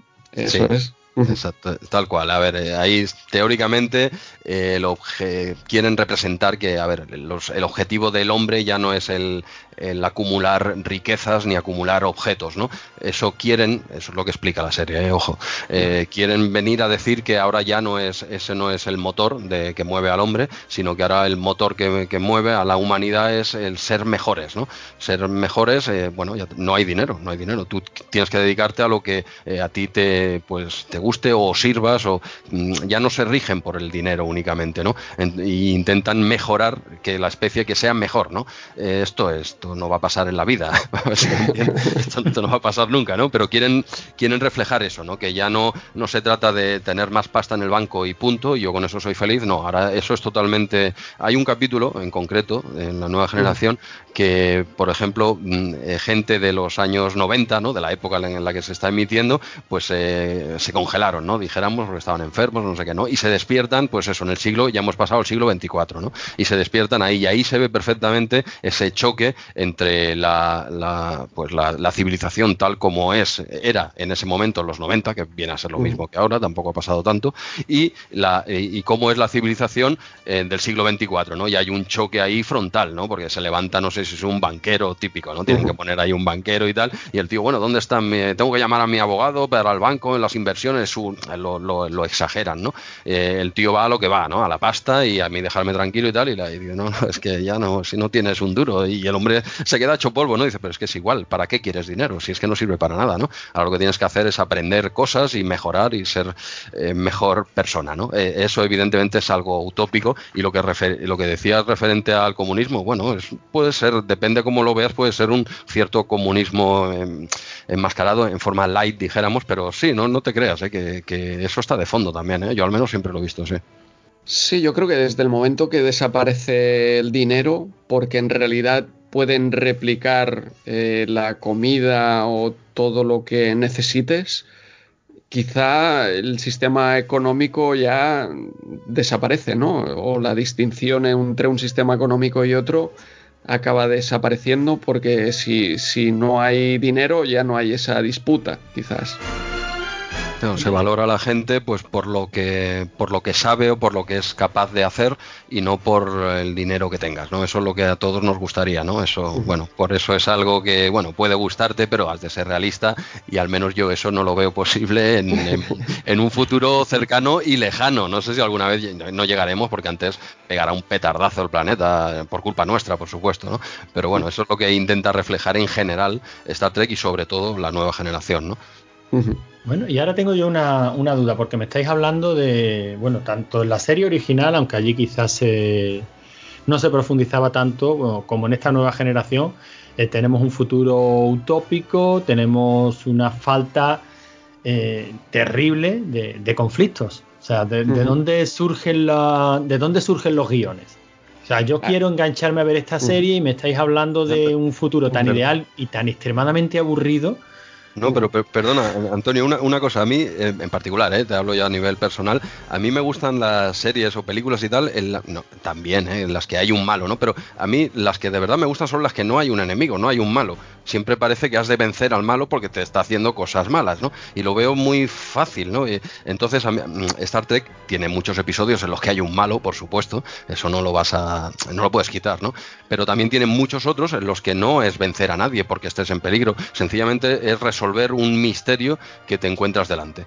Y, es resolverlo, no hay un malo detrás, no te están haciendo nada malo, que igual sí que eh, puedes estar sufriendo las consecuencias de que un ente esté, por ejemplo, mm, haciéndote cosas que malas, pero que quizás no es su voluntad, a ver si me explico. No, no, es, no es coger y ahora esta semana, a ver, el, alien malo de esta semana es verde y el de la semana que viene es azul y no siempre quieren destruir la nave. No, no a veces, muchas veces, los capítulos, sencillamente, bueno, un capítulo muy famoso también que es en la medida de un, la medida de un hombre, Andreu, si no me equivoco. Sí, sí, sí. Ese, por ejemplo, es un capítulo en el que es prácticamente una obra de teatro en la que están en un, en un tribunal haciendo un juicio, dijéramos, para determinar si el personaje que hablaba antes Andreu, el, el androide que se llama Data, por ejemplo, si ese androide eh, tiene, tiene derechos o es una máquina y pertenece a la federación, por lo tanto no tiene ningún tipo de derecho. ¿no? Y simplemente se, en ese capítulo se intenta determinar si una máquina puede llegar a ser, a considerarse vida y ya está, ya está, no hay, no hay un malo, nadie quiere explotar el, el, juzgado en el que están, ¿vale? No pasa nada. Entonces, están simplemente todo el capítulo es mm, los pros y los contras, argumentos eh, que, que, te intentan llevar hacia un lado y hacia el otro, ¿no? Determinar si este androide realmente tiene derechos propios o no. Es una máquina y tiene que hacer lo que nosotros digamos, ¿no? Bueno, eso puede gustarte o puede aburrirte muchísimo, por supuesto. Eso ya, ahí cada uno para gustos colores. Yo creo que lo que comenta Antonio es de lo que también se quejaban mucho los guionistas, ¿no? Eh, esta es una creación de Gene Roddenberry y aún en la nueva generación él tenía cierto poder y, y fue su idea de este universo utópico donde no hubiera conflicto entre las personas y esto limitaba mucho a los guionistas claro. porque al final el, el drama es conflicto y tenían que buscar, pues eso, el conflicto externamente, pues con, con, la tecnología, con los ordenadores, o un conflicto externo siempre también con, con la nueva raza con la que te encuentras, que no tiene por qué ser un, un conflicto de guerra, sino un conflicto de, por ejemplo, de entre leyes. Tú vas a, a otro planeta y debes ponerte bajo sus leyes, aunque te parezcan injustas. Y es un poco la idea esta o la limitación que impuso aquí Roddenberry de que no hubiera este conflicto entre las personas, yo creo lo que llevó a la nueva generación a, a estos guiones o a estas tramas que nos gustan tanto y que luego quizá en series posteriores los guionistas, sobre todo también cuando ya murió Roddenberry, a pesar de que se intentaba mantener este futuro utópico, eh, las siguientes series como Espacio Profundo 9 o Voyager intentan escapar de esta perfección de, del ser humano para poder encontrar pues nuevas tramas, porque quizá estaba todo hecho y los guionistas tenían realmente problemas. Estaba, todo, bueno, muy tranquilo, la... estaba todo muy tranquilo. sí, las limitaciones eh, que estableció Roddenberry fueron muy bien para, para, que los guionistas tuvieran que trabajar y exprimirse el cerebro en encontrarle el drama allí donde, donde quizá era difícil de encontrar. Hombre, está claro que al, al final las historias que más quedan son aquellas en las que las que más entretienen quizás sean las que tenemos un malo claro y es el sí. esquema clásico, sufre el conflicto porque tenemos aquí el malo, vencemos el malo. Eh, se habla mucho de, del cine Marvel, por poner un ejemplo, que la película es tan buena como bueno sea el antagonista, ¿no? Como bueno sea el malo. Claro, no, no, es que ahí está claro, el patrón está claro. No es que sea, no es que sean aburridas ni más, a mí me gustan también esas películas, pero yo sinceramente los capítulos que más recuerdo o más me gustan, hablando concretamente de Star Trek, son en los que lo, no hay ningún enemigo. Son en los que se plantea algo, se plantea, tú te ponen delante un problema o una situación, no tiene por qué ser un problema que no tiene explicación. Pues bueno, vamos a ver qué ha pasado aquí. ¿Cómo te lo diría? Ya ser un problema del, del, primer mundo, ¿no? Porque si no tienes Eso que preocuparte es. por alimentarte, por, vestir, por, vestirte, ni por tener casa, entonces ya son mm. problemas sociales, que no puedo encontrar pareja, que el Tinder no me va, o cosas por el estilo. Entonces ya, pues lo que decís, ¿no? el, el, el, chico este que no, que había, hacía un mes que no cagaba, ese que estaba tan blanco, el, el Data, ¿no? pues ese, pues, si Más de un mes, no, yo, soy a... años. ese es una, o sea, es un drama social realmente, porque tú lo consideras una persona, pero oye, puede ser considerado como una máquina. Entonces ya es, son, es casi filosófico, ¿no? O sea, sí, ya sí, estamos sí, pasando de, de, huir de un enemigo a, Sí, no, tiene, tiene capítulos de este tipo. Hay, hay otro, a ver, tampoco podríamos alargarnos aquí eternamente, pero eh, como, ahora no recuerdo el nombre, en el que, por ejemplo, Picard pues eh, se desmaya un momento y realmente en la vida real dijéramos que ha estado desmayado 10 eh, minutos. Pues bueno, en esos 10 minutos él ha vivido una vida completa, completa en su mente, a través de una sonda, de un, un alien, lo que quieras llamar, ¿vale? Que va por ahí los tiros. Pero él realmente ha vivido una vida entera, en la que se ha casado, en la que ha tenido hijos, en la que ha sido anciano, en la que ha acabado muriendo. Él ha tenido una vida completa. Y tú imagínate, pues eso, que te desmayas, empiezas una nueva vida de cero, eh, recordando la anterior, eh, ojo. Y, y, te de- y nada, hasta que mueres y abres los ojos y están ahí, pues la gente que estaba contigo hace 80 años, ¿no? Y claro, ideas de este yo, tipo. Eso lo he visto Sí. yo en alguna película. Ahora no recuerdo cuál. Aparte de Looper, ¿eh? Ah, bueno, por ejemplo, ¿no? Pero quiero decir que ahí no, no hay ningún enemigo. Es, un- es una idea, es un gran capítulo. Ahora me vais a perdonar, pero no recuerdo. La, La, la luz interior. luz interior. La- ese, es- ese es Esto, genial. esto, esto es nivel, Antonio. ¿eh? Se acuerdan hasta del nombre del capítulo. Hombre, Ah, eh, este es bastante famoso. sí. Este es muy conocido, muy conocido. a mí me están entrando ganas de ver esos capítulos, pero claro, me están entrando ganas de ver esos capítulos y luego veo que la serie tiene 178 capítulos Ujú.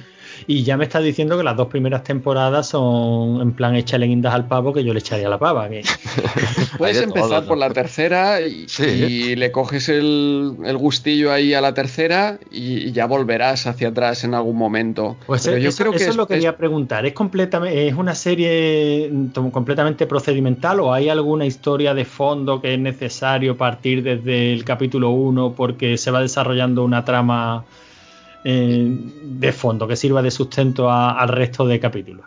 Básicamente lo que es necesario es conocer a los personajes y hacerlos tuyos. Yo creo que también, como os comentaba, es una serie muy coral y entonces aquí las relaciones entre los personajes, qué es cada personaje, esto lo, lo- sientes como muy tuyo y es lo que quieres también visitar la semana siguiente a ver qué le pasará a este personaje que ya no es un personaje, es como un compañero tuyo. Y esto es lo que quizá las dos primeras temporadas eh, hacen o pueden servir. Pero fuera de esto, yo creo que, que se podría coger tranquilamente esa tercera temporada y, y encontrarle la dinámica de los personajes enseguida también. O te podemos hacer una lista de, de episodios clave que serán buenos y que te servirán para, para esto. Te, te miras 10 episodios y ya, ya estás listo para empezar a la, a la tercera temporada. Me he quedado. mm, Mira, me he quedado, me- me he quedado en silencio, pero por una cosa, porque mientras me estabas contando esto, y, es, y, y- y he sido yo el que he planteado el decir, vamos a ver, es que le tengo que dar dos temporadas de, de vida a esta serie, ¿no? Para empezar a disfrutarla. Y me estaban pasando por mi mente mientras me estabas diciendo, leche, ver los dos capítulos, si no, ¿cómo vas a conocer a los personajes? Mira, estaba pensando en el nombre de la rosa, lo que decía, mm, en lo que decía, ¿cómo se llamaba el escritor del nombre de la rosa? Humberto. Humberto Eco, lo que decía Humberto Eco, que él había puesto las primeras 300 páginas como, como una prueba, el que aguantara las primeras 300 páginas es que se merecía disfrutar del resto de la novela. Me estaba acordando del Señor de los Anillos, la cantidad de veces que... mm, La cantidad de gente que me ha dicho a mí es que no he sido capaz de llegar a Moria y yo siempre he pensado, leche, si pasaras de Moria, lo, que, lo que disfrutaría. Sí, sí, no puedo pasar del túmulo, ¿no? De, de Tom Bombadil. Madre mía, qué pastel, ¿no? Y la verdad es que mm, no sé, la culpa a lo mejor no es de las series, ¿no? ¿No será que la culpa es nuestra que nos estamos acostumbrando a que, se nos está olvidando cómo disfrutar de una serie? Que Sí. queremos saberlo ya, queremos tener el conocimiento ya, queremos disfrutarlo que no ya. es eso, Antonio. Yo lo que creo es que una serie no es que sea buena o mala, es que le vas cogiendo cariño a los personajes a medida que la vas viendo. Pero para Entonces, eso el que cambia- que verla poco Ya, a ya, el que cambia eres tú. Entonces el que cambia eres tú, aunque la, sea- la serie sea una mierda, si le has cogido cariño a los personajes, ahí están. Entonces yo creo que Hombre, vas cambiando tú a medida que la vas viendo. Y no estoy es- diciendo que Star Trek, eh, la nueva generación, sea mala, eh, estoy razonando lo que, lo que comenta Antonio. Sí. Hombre, al menos esta, eh, la nueva generación en concreto, como la mayoría eh, de Star Trek, son eh, episodios autoconclusivos, ¿no? Que sí que, que sí que es verdad que, que hay una trama de fondo, evidentemente, en la que van avanzando, eh, van profundizando en los personajes y siempre hay una trama de fondo, ¿no? Pero normalmente son episodios únicos, de, y quizá episodios dobles alguna vez, pero en la nueva generación en concreto son autoconclusivos. Quiero decir que si empiezas por la tercera temporada, tampoco pasa nada. Hombre, evidentemente los personajes ya tendrán una profundidad que tú no la has vivido. Eh, claro, lo suyo es empezar desde el principio, pero bueno, siendo honestos, quizá al principio es un poco durillo y si empiezas quizá por la tercera y le coges un poco el gusto al asunto, pues entonces sí que tengas la, fuerza, ¿no? Para, empezar desde la primera, que también hay grandes capítulos, ¿eh? Pero es verdad que las dos primeras temporadas flojean un poquito, ¿eh?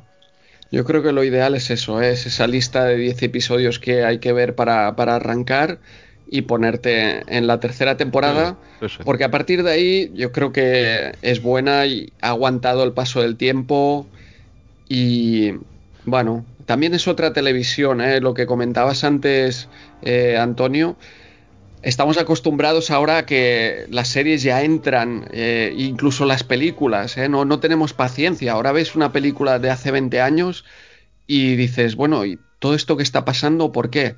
Bueno, porque, porque así cuando llegue lo bueno te lo has merecido, ¿no? Y así te lo, te, lo has ganado y, y, lo puedes disfrutar. Y ahora estamos acostumbrados a que todo tiene que tener un sentido, no hay que pasar por esta travesía del desierto, ya desde el primer momento te dan lo que, lo que quieres. Y esto ha cambiado tanto el cine como, como la televisión mucho. A este tipo de público no le recomiendo para nada que vea Perdidos, ¿eh? Lost. si, tú lo quieres todo mascado y en el minuto uno, eh, evita esta serie. Mm, mm, vamos. Pero aún así te iba dando cada, cada semana lo que querías. ¿eh? Yo creo Lost era como el código da Vinci, era una serie por capítulos en el que te dejaban con un cliffhanger para que siguieses el siguiente capítulo o el siguiente episodio. O sea, realmente está, está hecho como, como una droga. O sea, una ingeniería, exacto. Sí, sí, es ingeniería de televisión. Me encanta, ¿eh? me encanta Perdido, pero y me encanta que no me expliquen las cosas también, ¿no? Que te dejen con ese, iban cada eso, cada capítulo creaban un problema, pero no te lo resolvían al siguiente, te creaban otro. Y, el problema es que, nunca resolvían ninguno, ¿no? Ninguno, ninguno. Sí, yo, yo creo que iban a grabar y muchas escenas yo, igual estaban hechas a ver, tirar para adelante a ver que, cómo lo sacáis esto, ¿no? Y me, me, encanta, me encanta esa serie, pero, pero bueno, sí es verdad, está pensada para que sea quizá adictiva y no lo sé. Es, pero bueno, no, no nos desviemos, volvamos a la... bueno, y ya, hombre, ya una curiosidad, ¿no? Eh, la verdad es que me estoy animando. Es muy posible que, ahora que no tengo Twitter y tengo más tiempo libre, es posible que me anime a ir viendo esta serie poquito a poco, capítulo a capítulo. Aparte, me parece ejercicios como el que estáis haciendo vosotros con el de vuestro podcast, me parecen cojonudos. O sea, el hecho de autoimponerte, en vuestro caso no es una imposición porque os gusta la serie y ya la, ya la visteis y la disfrutasteis en su día pero yo creo que este tipo de ejercicios de autoimponerse entre comillas, no siempre, mm. pues rever una serie antigua, de, regalarte a ti mismo ese tiempo para mm. disfrutar una cosa pues como se hacía antiguamente. No, es tan diferente de los clubs de, lectura, que también los hay por ahí, de, mm. los cineforum, en los que la gente pues casi que se impone la obligación de ver en, en, compañía una película, pues venga todos los viernes y luego dedicar un par de horas a charlar sobre esa película tranquilamente. Pues yo creo que ese ejercicio eh, es sano, porque oye, a lo mejor nos permite disfrutar de las cosas con una calma que hoy día no nos damos. Hoy, bueno, eh, ahí está Netflix, ¿no? Eh, planteándose seriamente en su reproductor en dar la opción de ver las series a 1,5 velocidad. pero eso es, eso es insultante, pero bueno, tampoco confundamos esto con el hecho de decir, no, yo tengo que meter Star Trek con calzador, me tiene que gustar. No, igual no te gustará nunca, ¿eh? Quiero decir que ya está, no, no, no te hagas daño. No, no, no, no, si, no, si no entra, no entra, ¿vale? Pero sí que es verdad hay que tener un poquito, un poco de paciencia y hay que saber por dónde empezar. Pero aún y así, pues tú puedes ver, decir, oye, mira, he visto todo lo que me has dicho, he, seguido esto, he visto tantas y no hay manera. Bueno, pues porque no es tu género y ya está, no pasa nada. No, no, no, por descontado. Y es posible que cuando volvamos a hablar, porque hay que repetir algún programilla como este, os diga, mira, aguanté hasta el 12 y mira, esto no es para mí. no, te haremos un listado, te haremos un listado y, a ver, a ver qué tal. ¿Tú te animas también, Javi, con el listado este de 10 episodios o qué? Sí, hombre, yo a sí, 10 episodios... a 1,5. ya soy un caso perdido, entonces no, perdáis el tiempo conmigo ya. Pero sí, sí, me atrevo, me atrevo. Hombre, yo es que ya digo, estáis comentando una serie de, mm, de guiones, de capítulos, y oye, a los que nos gusta la ciencia ficción y hemos leído a Isaac Asimov y, por mencionar que lo vas a tener ahí. Es que Star Trek es, ciencia ficción pura. Eh, y, no quiero desmerecer a Star Wars, que me gusta, pero Star Wars es acción y Star Trek es ciencia ficción. ¿Qué es mejor? No, no los dos son buenísimos, pero, pero es, un estilo completamente diferente. Claro, tú a tu chaval, a tu crío, le gustará mucho más Star Wars, pues si es que es normal, si es que a mí de crío me gustaban más esas cosas. Esto es, es otra cosa, ni mejor ni peor, son estilos.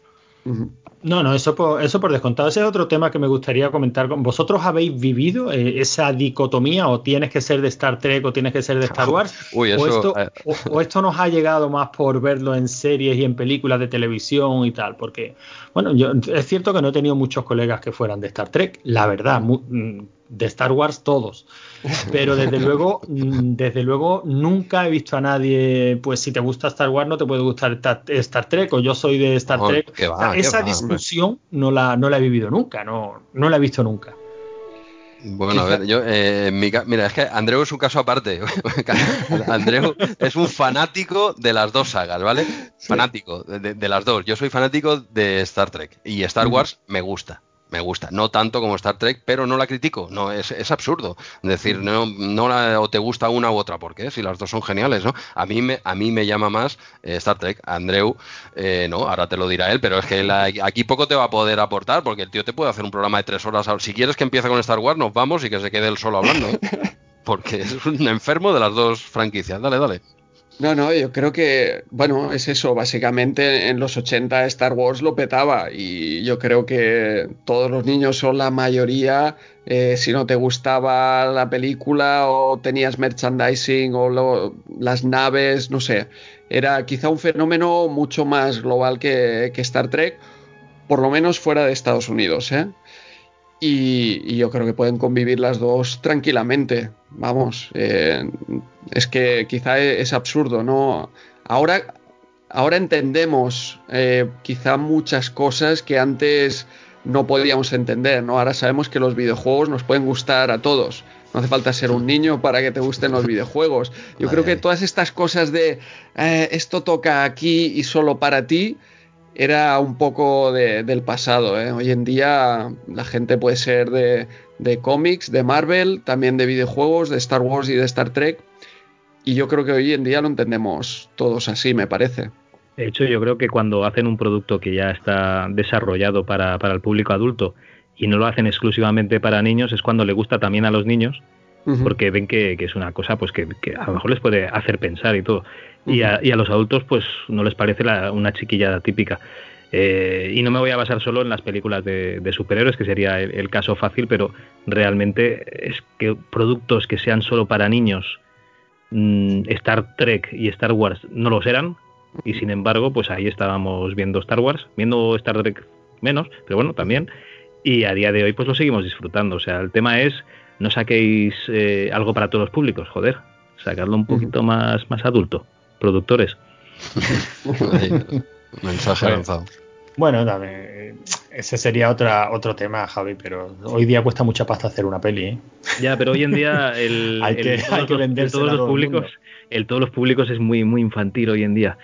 Joder, que, que ponías una película de los 80 para, para adolescentes y salían tacos. Y hoy en día ya ni tacos, ni tetas, ni, ni nada. No se puede Bueno, poner pero es nada que por eso, si acaso. eso- pero Eso es otro, sí, eso da para otro eso- programa. Eso se está perdiendo hasta en las películas para adultos, ¿eh? No, no nos bueno, vayamos chicos, a eh, esta, magnífica serie eh, tendría películas también, ¿no? Sí, sí. Bueno, eh, después de esos siete años, como comentábamos, que había tenido un, éximo- un éxito tremendo en televisión para ser una serie de ciencia ficción con unas audiencias increíbles, pues eh, estaba claro que iba a saltar a- a- al cine.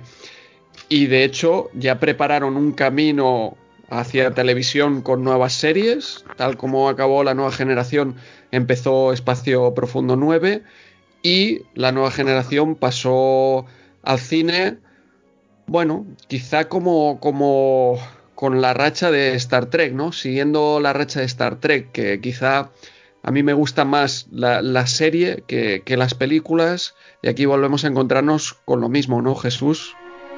En la, bueno, en la Generations, ¿no? Ujú, La- eso es. Sí, esta es del 94, si era ya cuando, bueno, pues ya empalmaba eso, el final de la serie, pues ya, ya estaba, es que luego a partir de aquí, de, de los 90, ya Star Trek empezó a saco. Ya eh, yo creo que estuvo, bueno, no, hace poco lo comentamos en el podcast, ¿no? No sé si fueron 18 años seguidos de, de continua emisión de Star Trek y de desgaste, evidentemente, 18 años de diferentes series, pero una empalmaba con la otra. Al final la gente se fue cansando un poco, ¿eh? hasta que llegamos prácticamente que Sentinel Enterprise, la última serie antes de la nueva, de la nueva jornada con Discovery, las que nos vendrán ahora, Picard, van a hacer una serie nueva de Capitán Picard que se estrena en enero de, del año que, nada, en dos meses se estrena una serie con este hombre ya que tiene una edad y vuelve otra vez, ¿no? Pero bueno, eso lo dejamos para el final del programa. hay ganas, hay ganas de la serie esta nueva. Y, bueno, sí, ya empezaron con, con, las películas y en esta primera película en concreto es donde se hace el relevo claro ya de, la, de la serie clásica a la nueva generación. De hecho, un relevo más que evidente pues sale Kirk que comparte pantalla con, con Picard, ¿no? Y, y, es, y es la película en la que Kirk muere que aquí hubo muchísimas quejas, ¿cómo vas a matar a Kirk, no? Luego, luego Sadler, el, el actor, lo, lo, enmendó haciendo un libro diciendo que de eso nada, que se va a morir, hombre. Luego él lo, lo renace, si no me equivoco, ¿no? Algo así. Sí. Él, él, esto lo arreglo yo rápido, ¿vale? Pero bueno, en la, en la, película se hace el relevo claro. De hecho, la primera media hora de la película, creo recordar, básicamente no sale. La gente de la tripulación de la nueva generación no aparece. Solo salen eh, Kirk y no sé si Scott y varios más. Pero bueno, es hacer el relevo. Chekhov, exacto. Pero solo salen ellos. Parece que estás viendo todavía, tú llevas ahí media hora viendo y dices, pero esto no, la, no era la nueva. Esta gente no se había jubilado ya, ¿no? salen ellos, ¿no? Y luego a partir de ahí parte de una serie de un saltos en el tiempo, como quieras llamarlo y tal. Eh, bueno, total, que luego se dejemos resum, resumiendo, dijéramos que coinciden en el tiempo Picard y, y Kirk. Y bueno, y ahí se hace el relevo con la muerte de Kirk y ya empieza a partir de la media hora es cuando empieza ya realmente la película de la nueva generación, ¿no? Una, una gran película, a mí me encantó con el Nexo, el, ¿qué era? el, Nexus. Sí el Nexus, sí. ¿no? Esta especie de paraíso, ¿no? En el que se metía Kirk, y bueno, uh -huh. es muy, muy paranoica la película, a mí me encantó.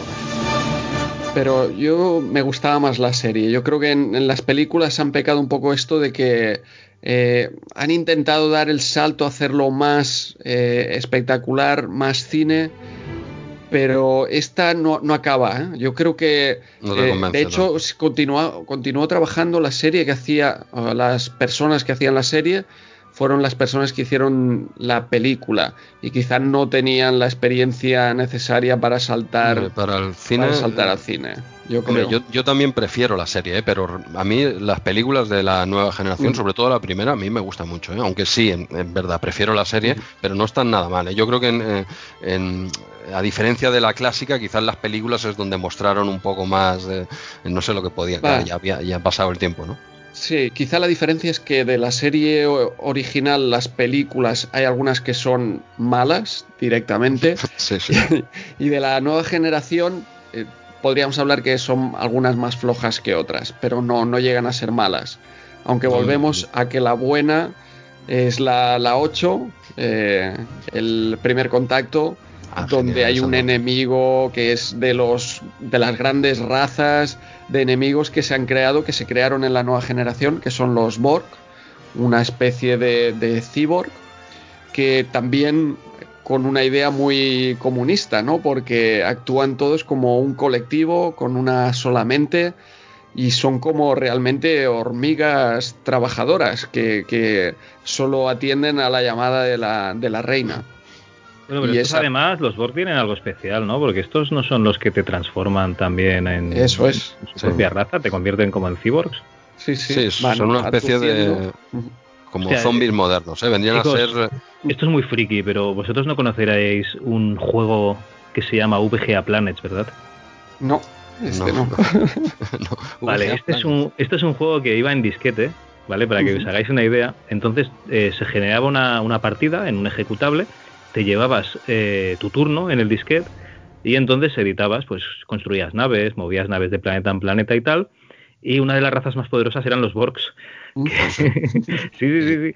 ¿Y de que, qué año es este juego? ¿Es de estos de, antiguos? ¿no? Sí, del ochenta y pico. Este lo vi yo en disquets y luego hay una página que me parece que se llama VGA Planets que ahí ya, digamos, pasaron a un servidor el, el programa y ya te, te, envía, sí, sí, no, no, sigue, sigue. Te envía tu turno y, y, lo haces tú desde tu casa cómodamente, lo envías y se procesan todos los turnos a la vez y entonces te da el resultado. Pues has perdido una nave aquí o, o has conquistado un planeta, etcétera.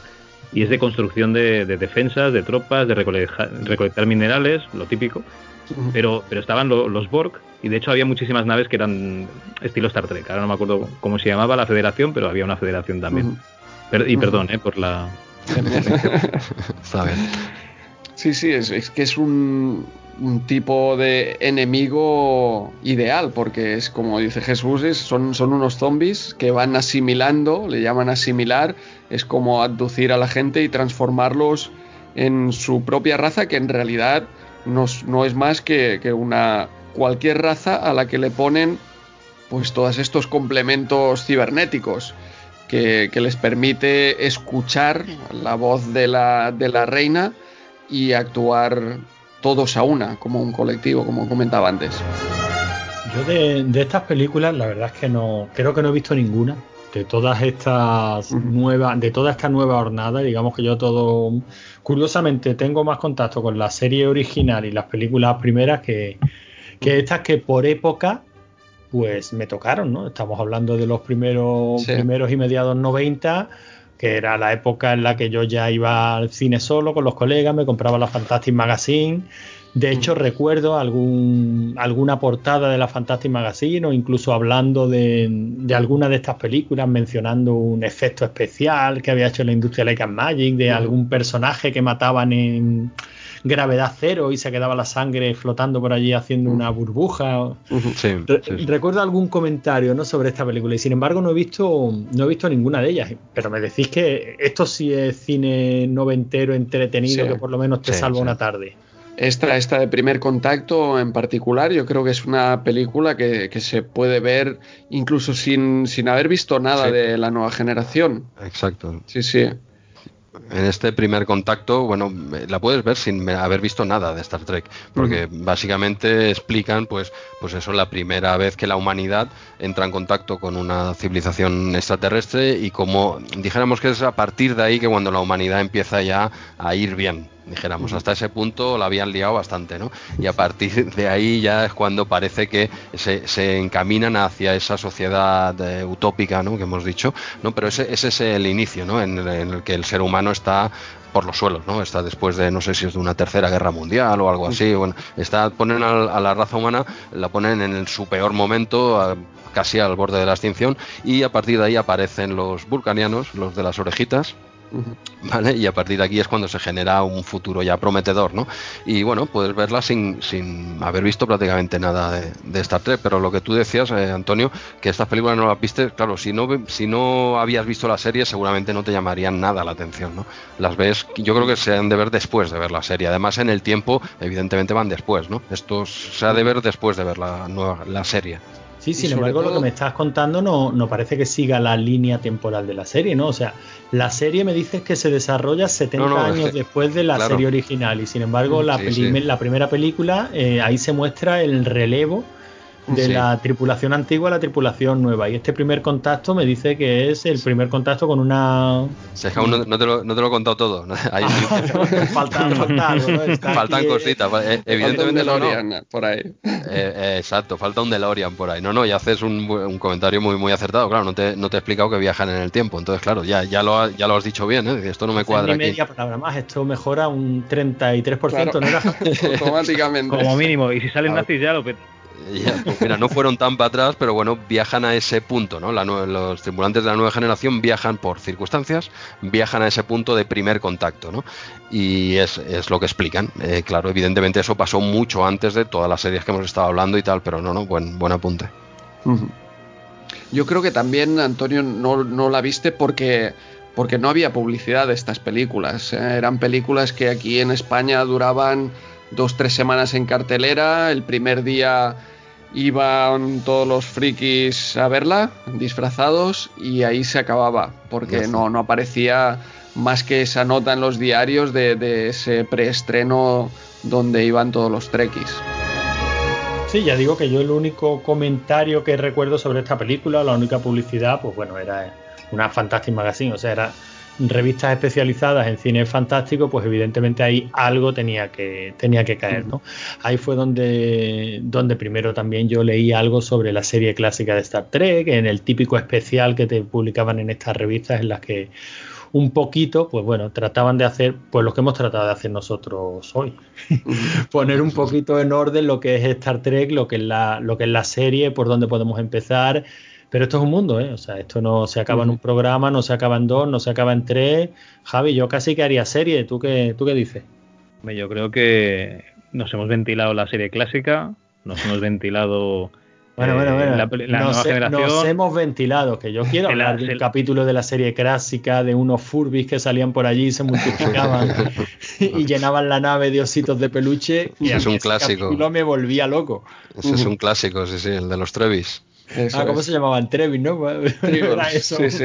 No, sí, los Tribbles y sus tribulaciones, ¿no? Algo Sí, así. exacto. No, este era el de eh, Espacio Profundo 9, donde volvían en el tiempo y entraban en la Enterprise en el capítulo original que comentas, pero el capítulo original se llamaba El problema con los tribals. Con los Tribbles, eso, Sí. que eran unos ositos de peluche, vamos, eran como, Sí. Sí, sí, no, no, ya- como ya- ya estas bolitas de lana que se hacen. es bastante mítico ese episodio. Ujú.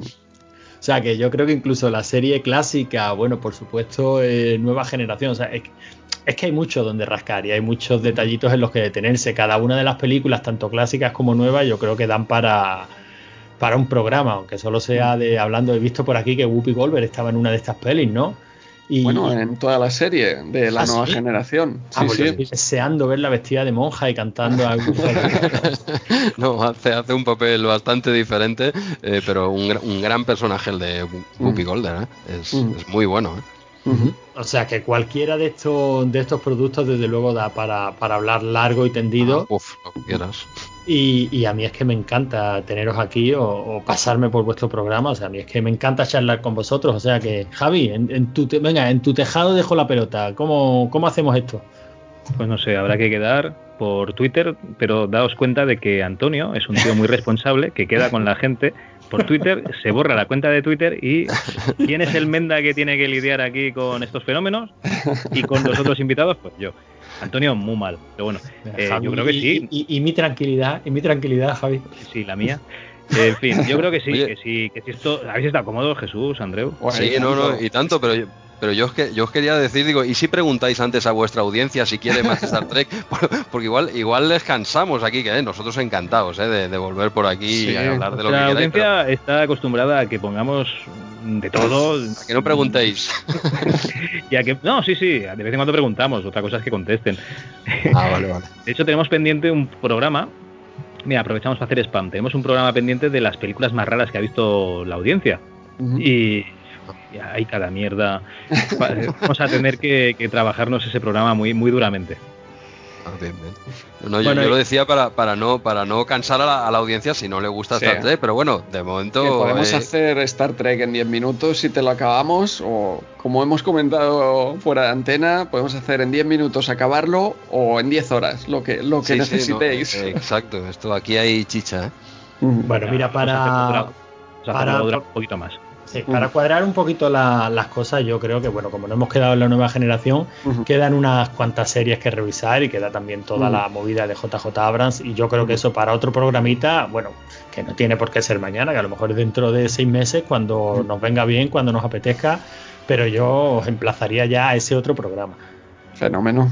Y luego hay uno, hay uno que yo sí quiero hacer, porque no hemos hablado nada de videojuegos de Star Trek. Y cuando a mí se me ocurrió hacer una búsqueda en, en- en Wikipedia y Javi nos acaba de pasar hace nada un enlace en Movie Games, alucinante lo que hay también de videojuegos de Star Trek, claro. Uf, sí, sí, otro, otro universo, sí. Y, y, hombre, que aquí no hablemos de videojuegos de Star Trek tiene delito. Que aquí no hablemos de videojuegos tiene delito. Con lo que a nosotros nos gusta. Sí. Entonces, en el próximo programa para el vendremos ya como invitados de RM30, no de Star Trek Replay, ¿no? Es para saber, pues, yo ahora voy disfrazado con el pijama de Star Trek, por supuesto. Es para ponerme el del Super Mario, por ejemplo. Es Bueno, es que vosotros ya, ya nos conocéis y a nosotros la palabra invitado casi que no nos gusta. Ya sabéis que esto es una casa de putas. Aquí el que viene, viene y hace lo que le da la gana.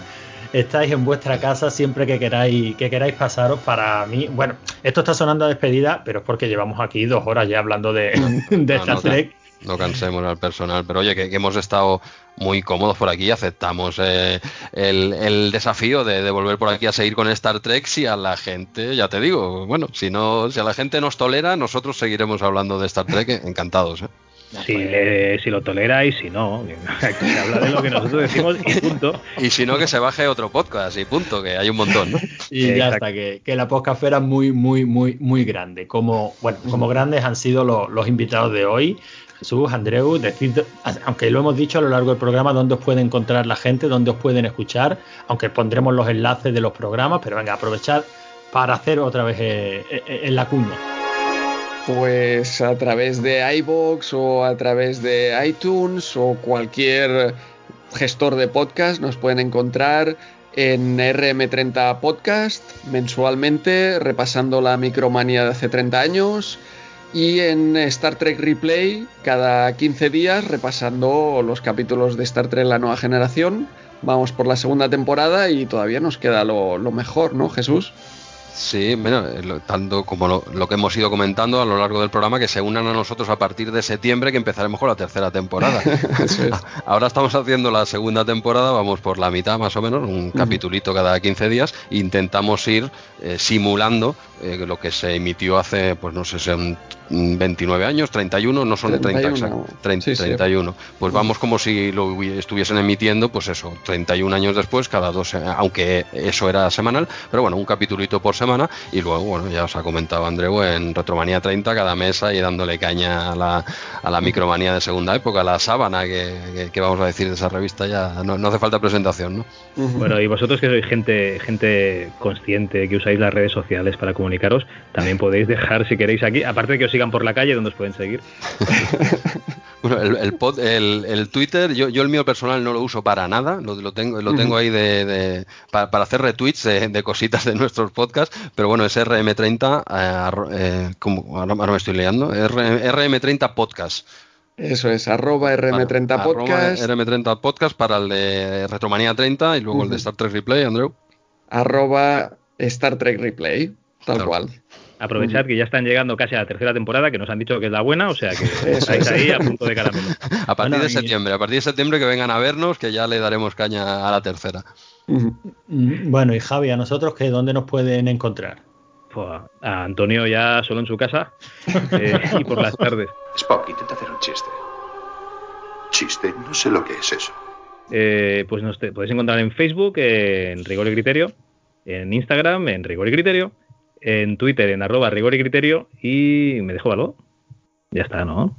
Pues yo creo que nada, tú eres arroba calzacaduno y si tenéis algo que decirme, eh, eh, Javi Tobanuta. La secretaria, venga. y bueno, hasta, hasta aquí ha sido este, este viaje a las estrellas que hemos hecho. Hasta aquí rigor y criterio. Nos vemos cuando nos veamos. Adiós. Hasta la adiós, adiós. Adiós. Let's go to the beach, eat, let's go get a wave. They say what they gonna say. Have a drink, clink, found a Bud Light. Bad bitches like me, it's hard to come by. The Patron, on, let's go get it down. The sound, on, yes, I'm in the zone. Is it too? Esto, esto es una casa de putas, ¿eh? Ni guión, ni nada.